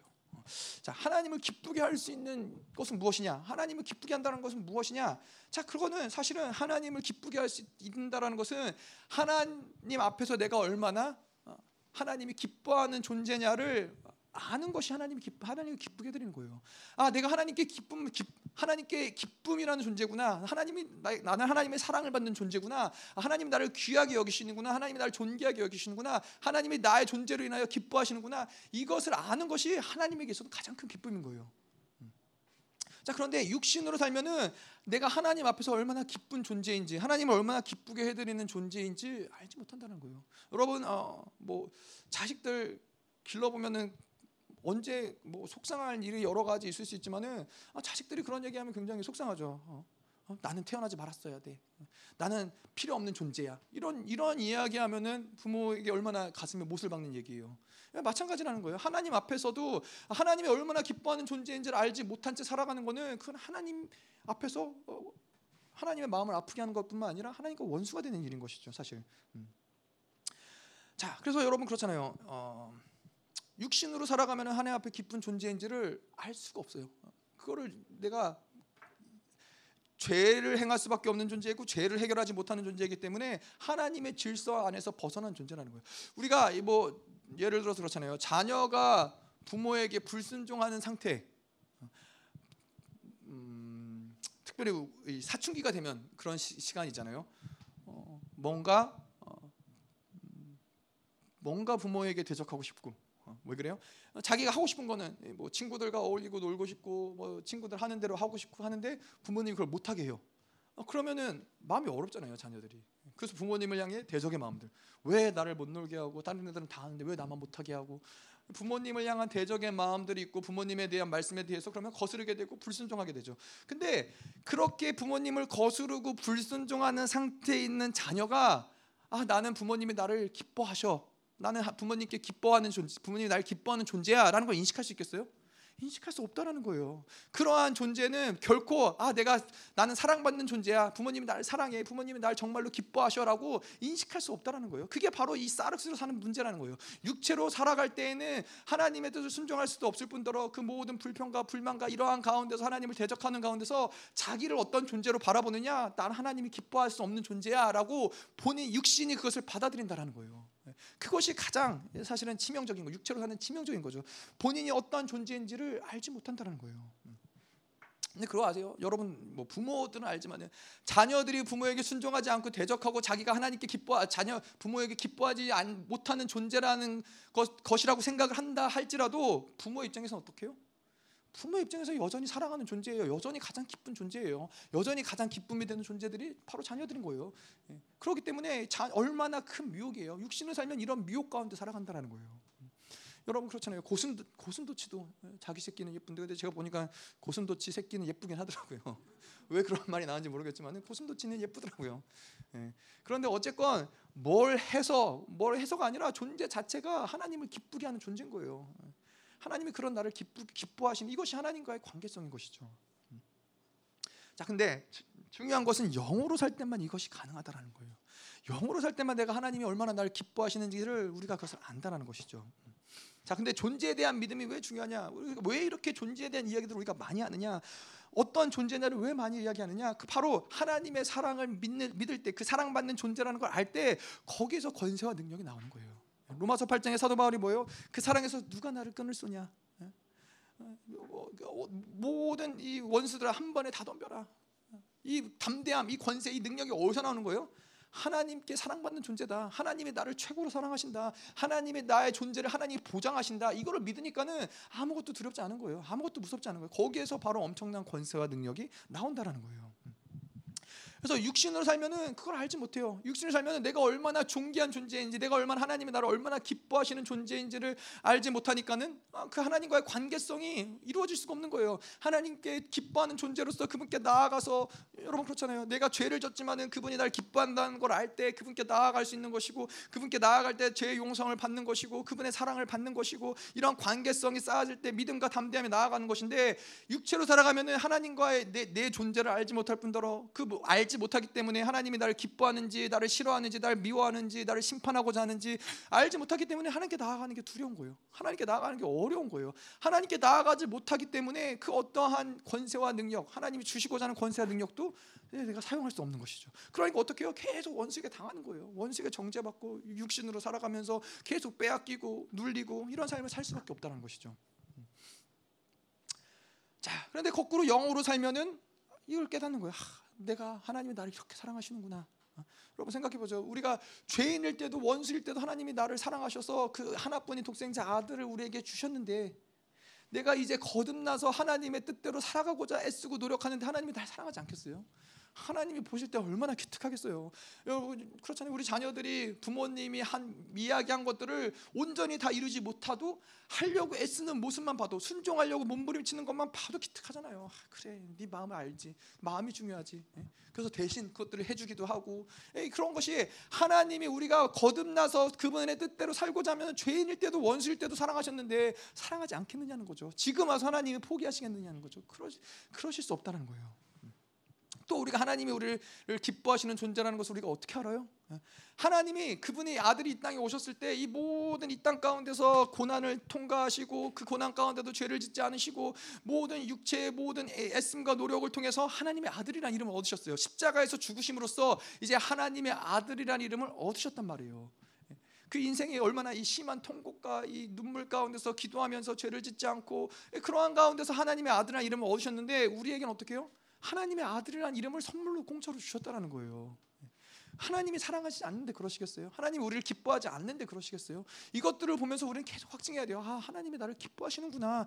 내 상태가 어떠하든지 내가 지금 무엇을 할 수 있든 없든 상관없이 하나님은 나를 기뻐하시는구나. 예, 정확 정확하게 우리가 증, 확증할 수 있는 건 내가 죄인일 때도 원수일 때도 그분은 날 사랑하셨구나. 지금 지금은 더 사랑하지 덜 사랑하지는 않겠구나. 음, 이것을 믿는 거죠. 그래서 우리가 이 존재에 대해서 믿는 것이 우리에게 서 사실 모든 것인 거예요. 어. 자, 그래서 우리가 이 왕자인 것, 하나님, 내가 어, 왕자인 것을 믿을 때 하나님이 우리를 왕자로 대우하시는 거예요. 내가 왕자고 되었는데도 우리의 문제는 뭐예요? 여전히 거진 것처럼 살아가는 거예요. 여전히 거진 것처럼 거지라는 것을 믿고 살아가는 거예요. 하나님이 그 존재를 왕자로 만드셨는데 존귀한 자로 만드셨는데 쿠사로 만드셨는데도 불구하고 여전히 국어를 해야 내가 먹어 살 수 있는 먹고 살 수 있는 존재로 뭔가 노력하고 열심히 일해야 먹고 살 수 있는 것처럼 그렇게 거지로 살아가는 거예요. 그런데 반대로 아무리 거지 같아도 내 인생 가운데서 아무리 모든 것들이 거지 같아도 하나님의 나를 그 의, 의로운 존재로 부르셨고 후사로 부르셨고 왕자로 부르셨던 걸 믿으면은 그러한 것들이 흔들리지 않는 거예요. 그럼 어떻게 해요? 그 왕자로 믿는 자들에게는 하나님 왕자로 결국에는 대우하시는 거예요. 자, 그래서 이걸 믿어야 되는 거예요. 우리는 어떠한 순간, 어떠한 상황에서도 나는 존귀한 자이고 하나님이 나를 기뻐하시는 자이고 하나님이 나를 후사로 부르셨다는 걸 믿지 믿을 때 결국 그 믿음이 모든 것을 그 믿음대로 만들어 가는 거예요. 그 원수들이 빼앗으려고 하는 게 뭐예요? 그 믿음을 빼앗으려고 하는 거예요. 그걸 믿지 못하게 상황과 환경을 통해서 결국엔 뭐래요? 우리에게 어려움과 환란과 고난을 주면서 결국은 뭘 믿지 못하게 하는 거예요? 아 하나님이 나 사랑하지 않나 봐. 아, 하나님 앞에 나는 기뻐 기쁨 받 하나님 기뻐하시는 존재가 아니야. 아, 나는 별로 그렇게 중요한 존재가 아니야. 나는 할 수 없는 존재. 나는 변화될 수 없어. 계속해서 그걸 의심하게 만드는 거예요. 왜냐하면 그걸 믿지 않으면은 그런 것들이 아무것도 우리 안에서 드러나지 않기 때문에. 그래서 우리는 정말 어찌하든지 이를 득득 깔면서도 믿어야 되는 거예요. 아 나는 하나님께 사랑받는 존재지. 내가 이렇 그럼에도 불구하고 내가 지금 이 상황 이럼에도 불구하고 하나님은 날 사랑하셔. 나는 하나님의 기쁜 하나님 날 기뻐하시는 존재야. 이거를 믿는 거예요. 이 영으로 살 때 이러한 존재적인 것들이 결정이 되는 거예요. 영으로 살 때 그것이 믿어지는 거예요. 영으로 살 때 하나님을 기뻐하는 존재로 살아가지는 것이죠. 자, 그래서 이러한 존재됨을 모르고 육체로 사는 것 우리에게는 별로 의미가 없는 거예요. 육체로 살아가는 것은 그런 측면에서 굉장히 치명적인 거예요. 아까도 이야기했지만 육체로 살아가는 것은 이 누스가 타락됨으로써 그 타락한 누스 가운데서 계속 하나님의 것들을 받아들이지 못하고 하나님을 보지 못하고 하나님을 알지 못하고 타락한 누스 안에 갇혀서 그것들을 받아들이고 계속해서 그 타락 가운데 살아가면서 그 타락이 계속 깊어지면서 어떻게 해야 돼요? 결국에는 육신으로 살아가다 보면은 사망에 이르는, 이르는 것들이 되는 거예요. 하는 모든 것들이 다 사망인 거예요. 말하는 것들이 사망을 창출하는 것이고 말하는 것들이 모든 이 더러운 것들을 만들어내는 것이고 묶임을 만들어내는 것이고 이 육신으로 살아가면은 계속해서 사망이 나의 삶 가운데서 창출되는 거예요. 어디 뭐 뭐든 뭘 하든 간에 문제가 되는 거예요. 그러니까 그러한 결국에는 왜 이렇게 사망의 존재가 되어 하나님과 원수가 되기 때문에 내 인생 가운데서 가장 풀어야 될 건 뭐예요? 하나님과 이 가까워져야 된다는 거예요. 하나님과 원수가 돼서 뭔가 우리가 이득을 볼 게 아무것도 없어요. 우리가 하나님과 원수가 되면서까지도 이 세상 가운데서 얻어야 될 것은 아무것도 존재하지 않는다는 거예요. 하나님과 원수가 되는 것을 되, 다 보면 어떻게 해요? 결국엔 불순종하고 하나님 앞에 대적하는 것이고 예, 그러다 보면은 하나님이 나를 기뻐하신다는 것을 알지 못해요. 그것만큼 치명적인 게 없다, 없다라는 거예요. 그래서 제가 예전에도 말씀드렸지만 원수의 가장 치명적인 가장 이 간혹한 전략이 뭐예요? 나는 사랑받지 못해. 나는 하나님이 날 사랑하지 않아. 날 사랑 아무도 날 사랑하지 않아. 이것이 이것이 원수에게 있어서는 가장 우리를 향한 치명적인 전략이라는 것이죠. 이것이 무너지면은 다 무너지는 거예요. 예. 하나님을 향한 믿음도 권세도 어떤 종교도 아무것도 우리는 사용할 수가 없는 거예요. 그냥 원수가 시키는 대로 예, 그런 육으로 살 수밖에 없는 존재로 살아갈 수밖에 없다는 것이죠. 그래서 자, 결론적으로 우리는 어떻게 해야 되느냐? 영으로 살아야 된다. 예. 계속해서 육을 선택하지 않고 영으로 살아가는 존재로서 영, 영으로 살아갈 때 우리 안에 생명이 창출되는 것이고 생명의 역사가 나타나는 것이고 계속 그 생명을 성장하는 것이고 생명을 통해서 새로운 것들이 드러나는 것이고 계속해서 그 새로운 것들을 통해서 하나님을 새롭게 만나는 것이고 그래서 우리는 계속해서 영으로 살아야 된다. 아멘. 자 오늘 말씀을 여기서 마치도록 하겠습니다. 자 그래서 하나님 오늘도 우리가 어, 기도하고 어, 저 나아갈 때 하나님 이 육신으로 살아가는 것이 우리에게 얼마나 치명적인가 하나님 이것들을 보게 하여 주시옵소서 내가 지금 육신을 끊어내고 영으로 100% 영으로 살 수 있느냐? 아니 그것이 중요한 것이 아니라 아 육신을 살면 안 되는구나. 육신이 얼마나 치명적이구나. 육신을 사는 것이 우리의 인생 가운데서 얼마나 고통스러운 것이구나. 육신은 계속해서 인생을 묶는구나. 고난이 연속이구나. 하나님과 원수를 되게 만드는 것이구나. 우리의 존재를 무너뜨리는 거구나. 이러한 모든 치명적이라는 것을 인정하고 아는 것이 중요한 거예요. 그래서 하나님 내가 정말로 육신으로 살고 싶지 않습니다. 영으로 살기 원합니다. 성령으로 살기 원합니다. 하나님 정말로 성령으로 살아서 이제는 자유하기 원합니다. 육체의 빚을 지면서 육체가 원하는 대로 살아가면서 끊임없이 뭐가슴가를 행해야 되는 행위에 또 다른 행위에 또 다른 행위에 하나님 정말 피곤하고 지치고 하나님 끝없는 이런 행위들의 삶들이 이제는 하나님 완전히 끝내게 하여 주시옵소서. 영으로 살지어다. 영이 하나님 성령을 의지하며 성령이 부어 주신 것들을 하나님 지어다 하나님 감사합니다. 하나님 당신이 우리를 창조하시고 하나님과 살아갈 수밖에 없는 존재로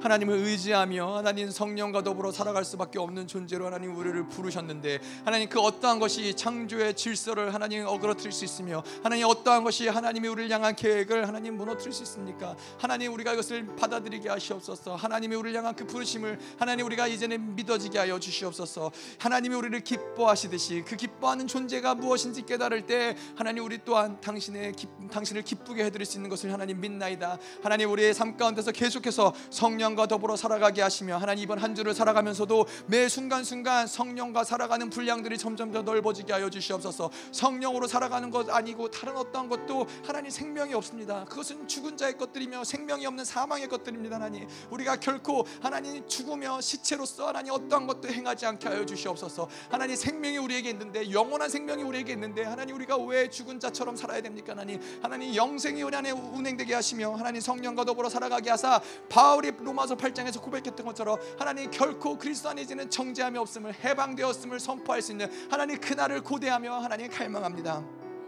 하나님 오늘도 이 귀한 예물을 가지고 주님께 나왔습니다. 하나님 예물을 하나님께서 받으시고 예물을 드려진 모든 손길 위에 하나님 이제는 결코 하나님 정죄함이 없는 그 해방을 누리는 존재로서 영화로움 가운데 들어가는 존재로서 하나님 우리가 계속 이 길을 따라 살아가게 하여 주시옵소서. 무엇보다 하나님 육으로 사는 것이 얼마나 우리 인생 가운데 치명적인 것인지 얼마나 고통스러운 것인지 얼마나 치를 떨리게 하는 것인지 하나님 이것들을 명확하게 하나님 영의 눈을 열어서 볼 수 있게 하여 주시옵소서. 그래서 늘 매 순간순간 영으로 살아갈 수 있는 존재가 될 수 있도록 하나님 우리를 인도하시고 이끌어 주시옵소서. 이제는 교회 머리 대신 우리 구주 예수 그리스도의 은혜와 아버지 하나님의 끝없는 사랑과 성령 하나님의 내주 교통으로 충만케 하신 역사가 오늘도 성령을 따라 살기로 결단하는 사랑하는 성도들과 그 가정과 직장과 자녀와 기업과 비전 위에 이 나라 민족과 전 세계 파송된 사랑하는 선교사들과 생명사역과 열방교회 위에 이제로부터 영원토록 함께 하시기를 축원하옵나이다. 아멘.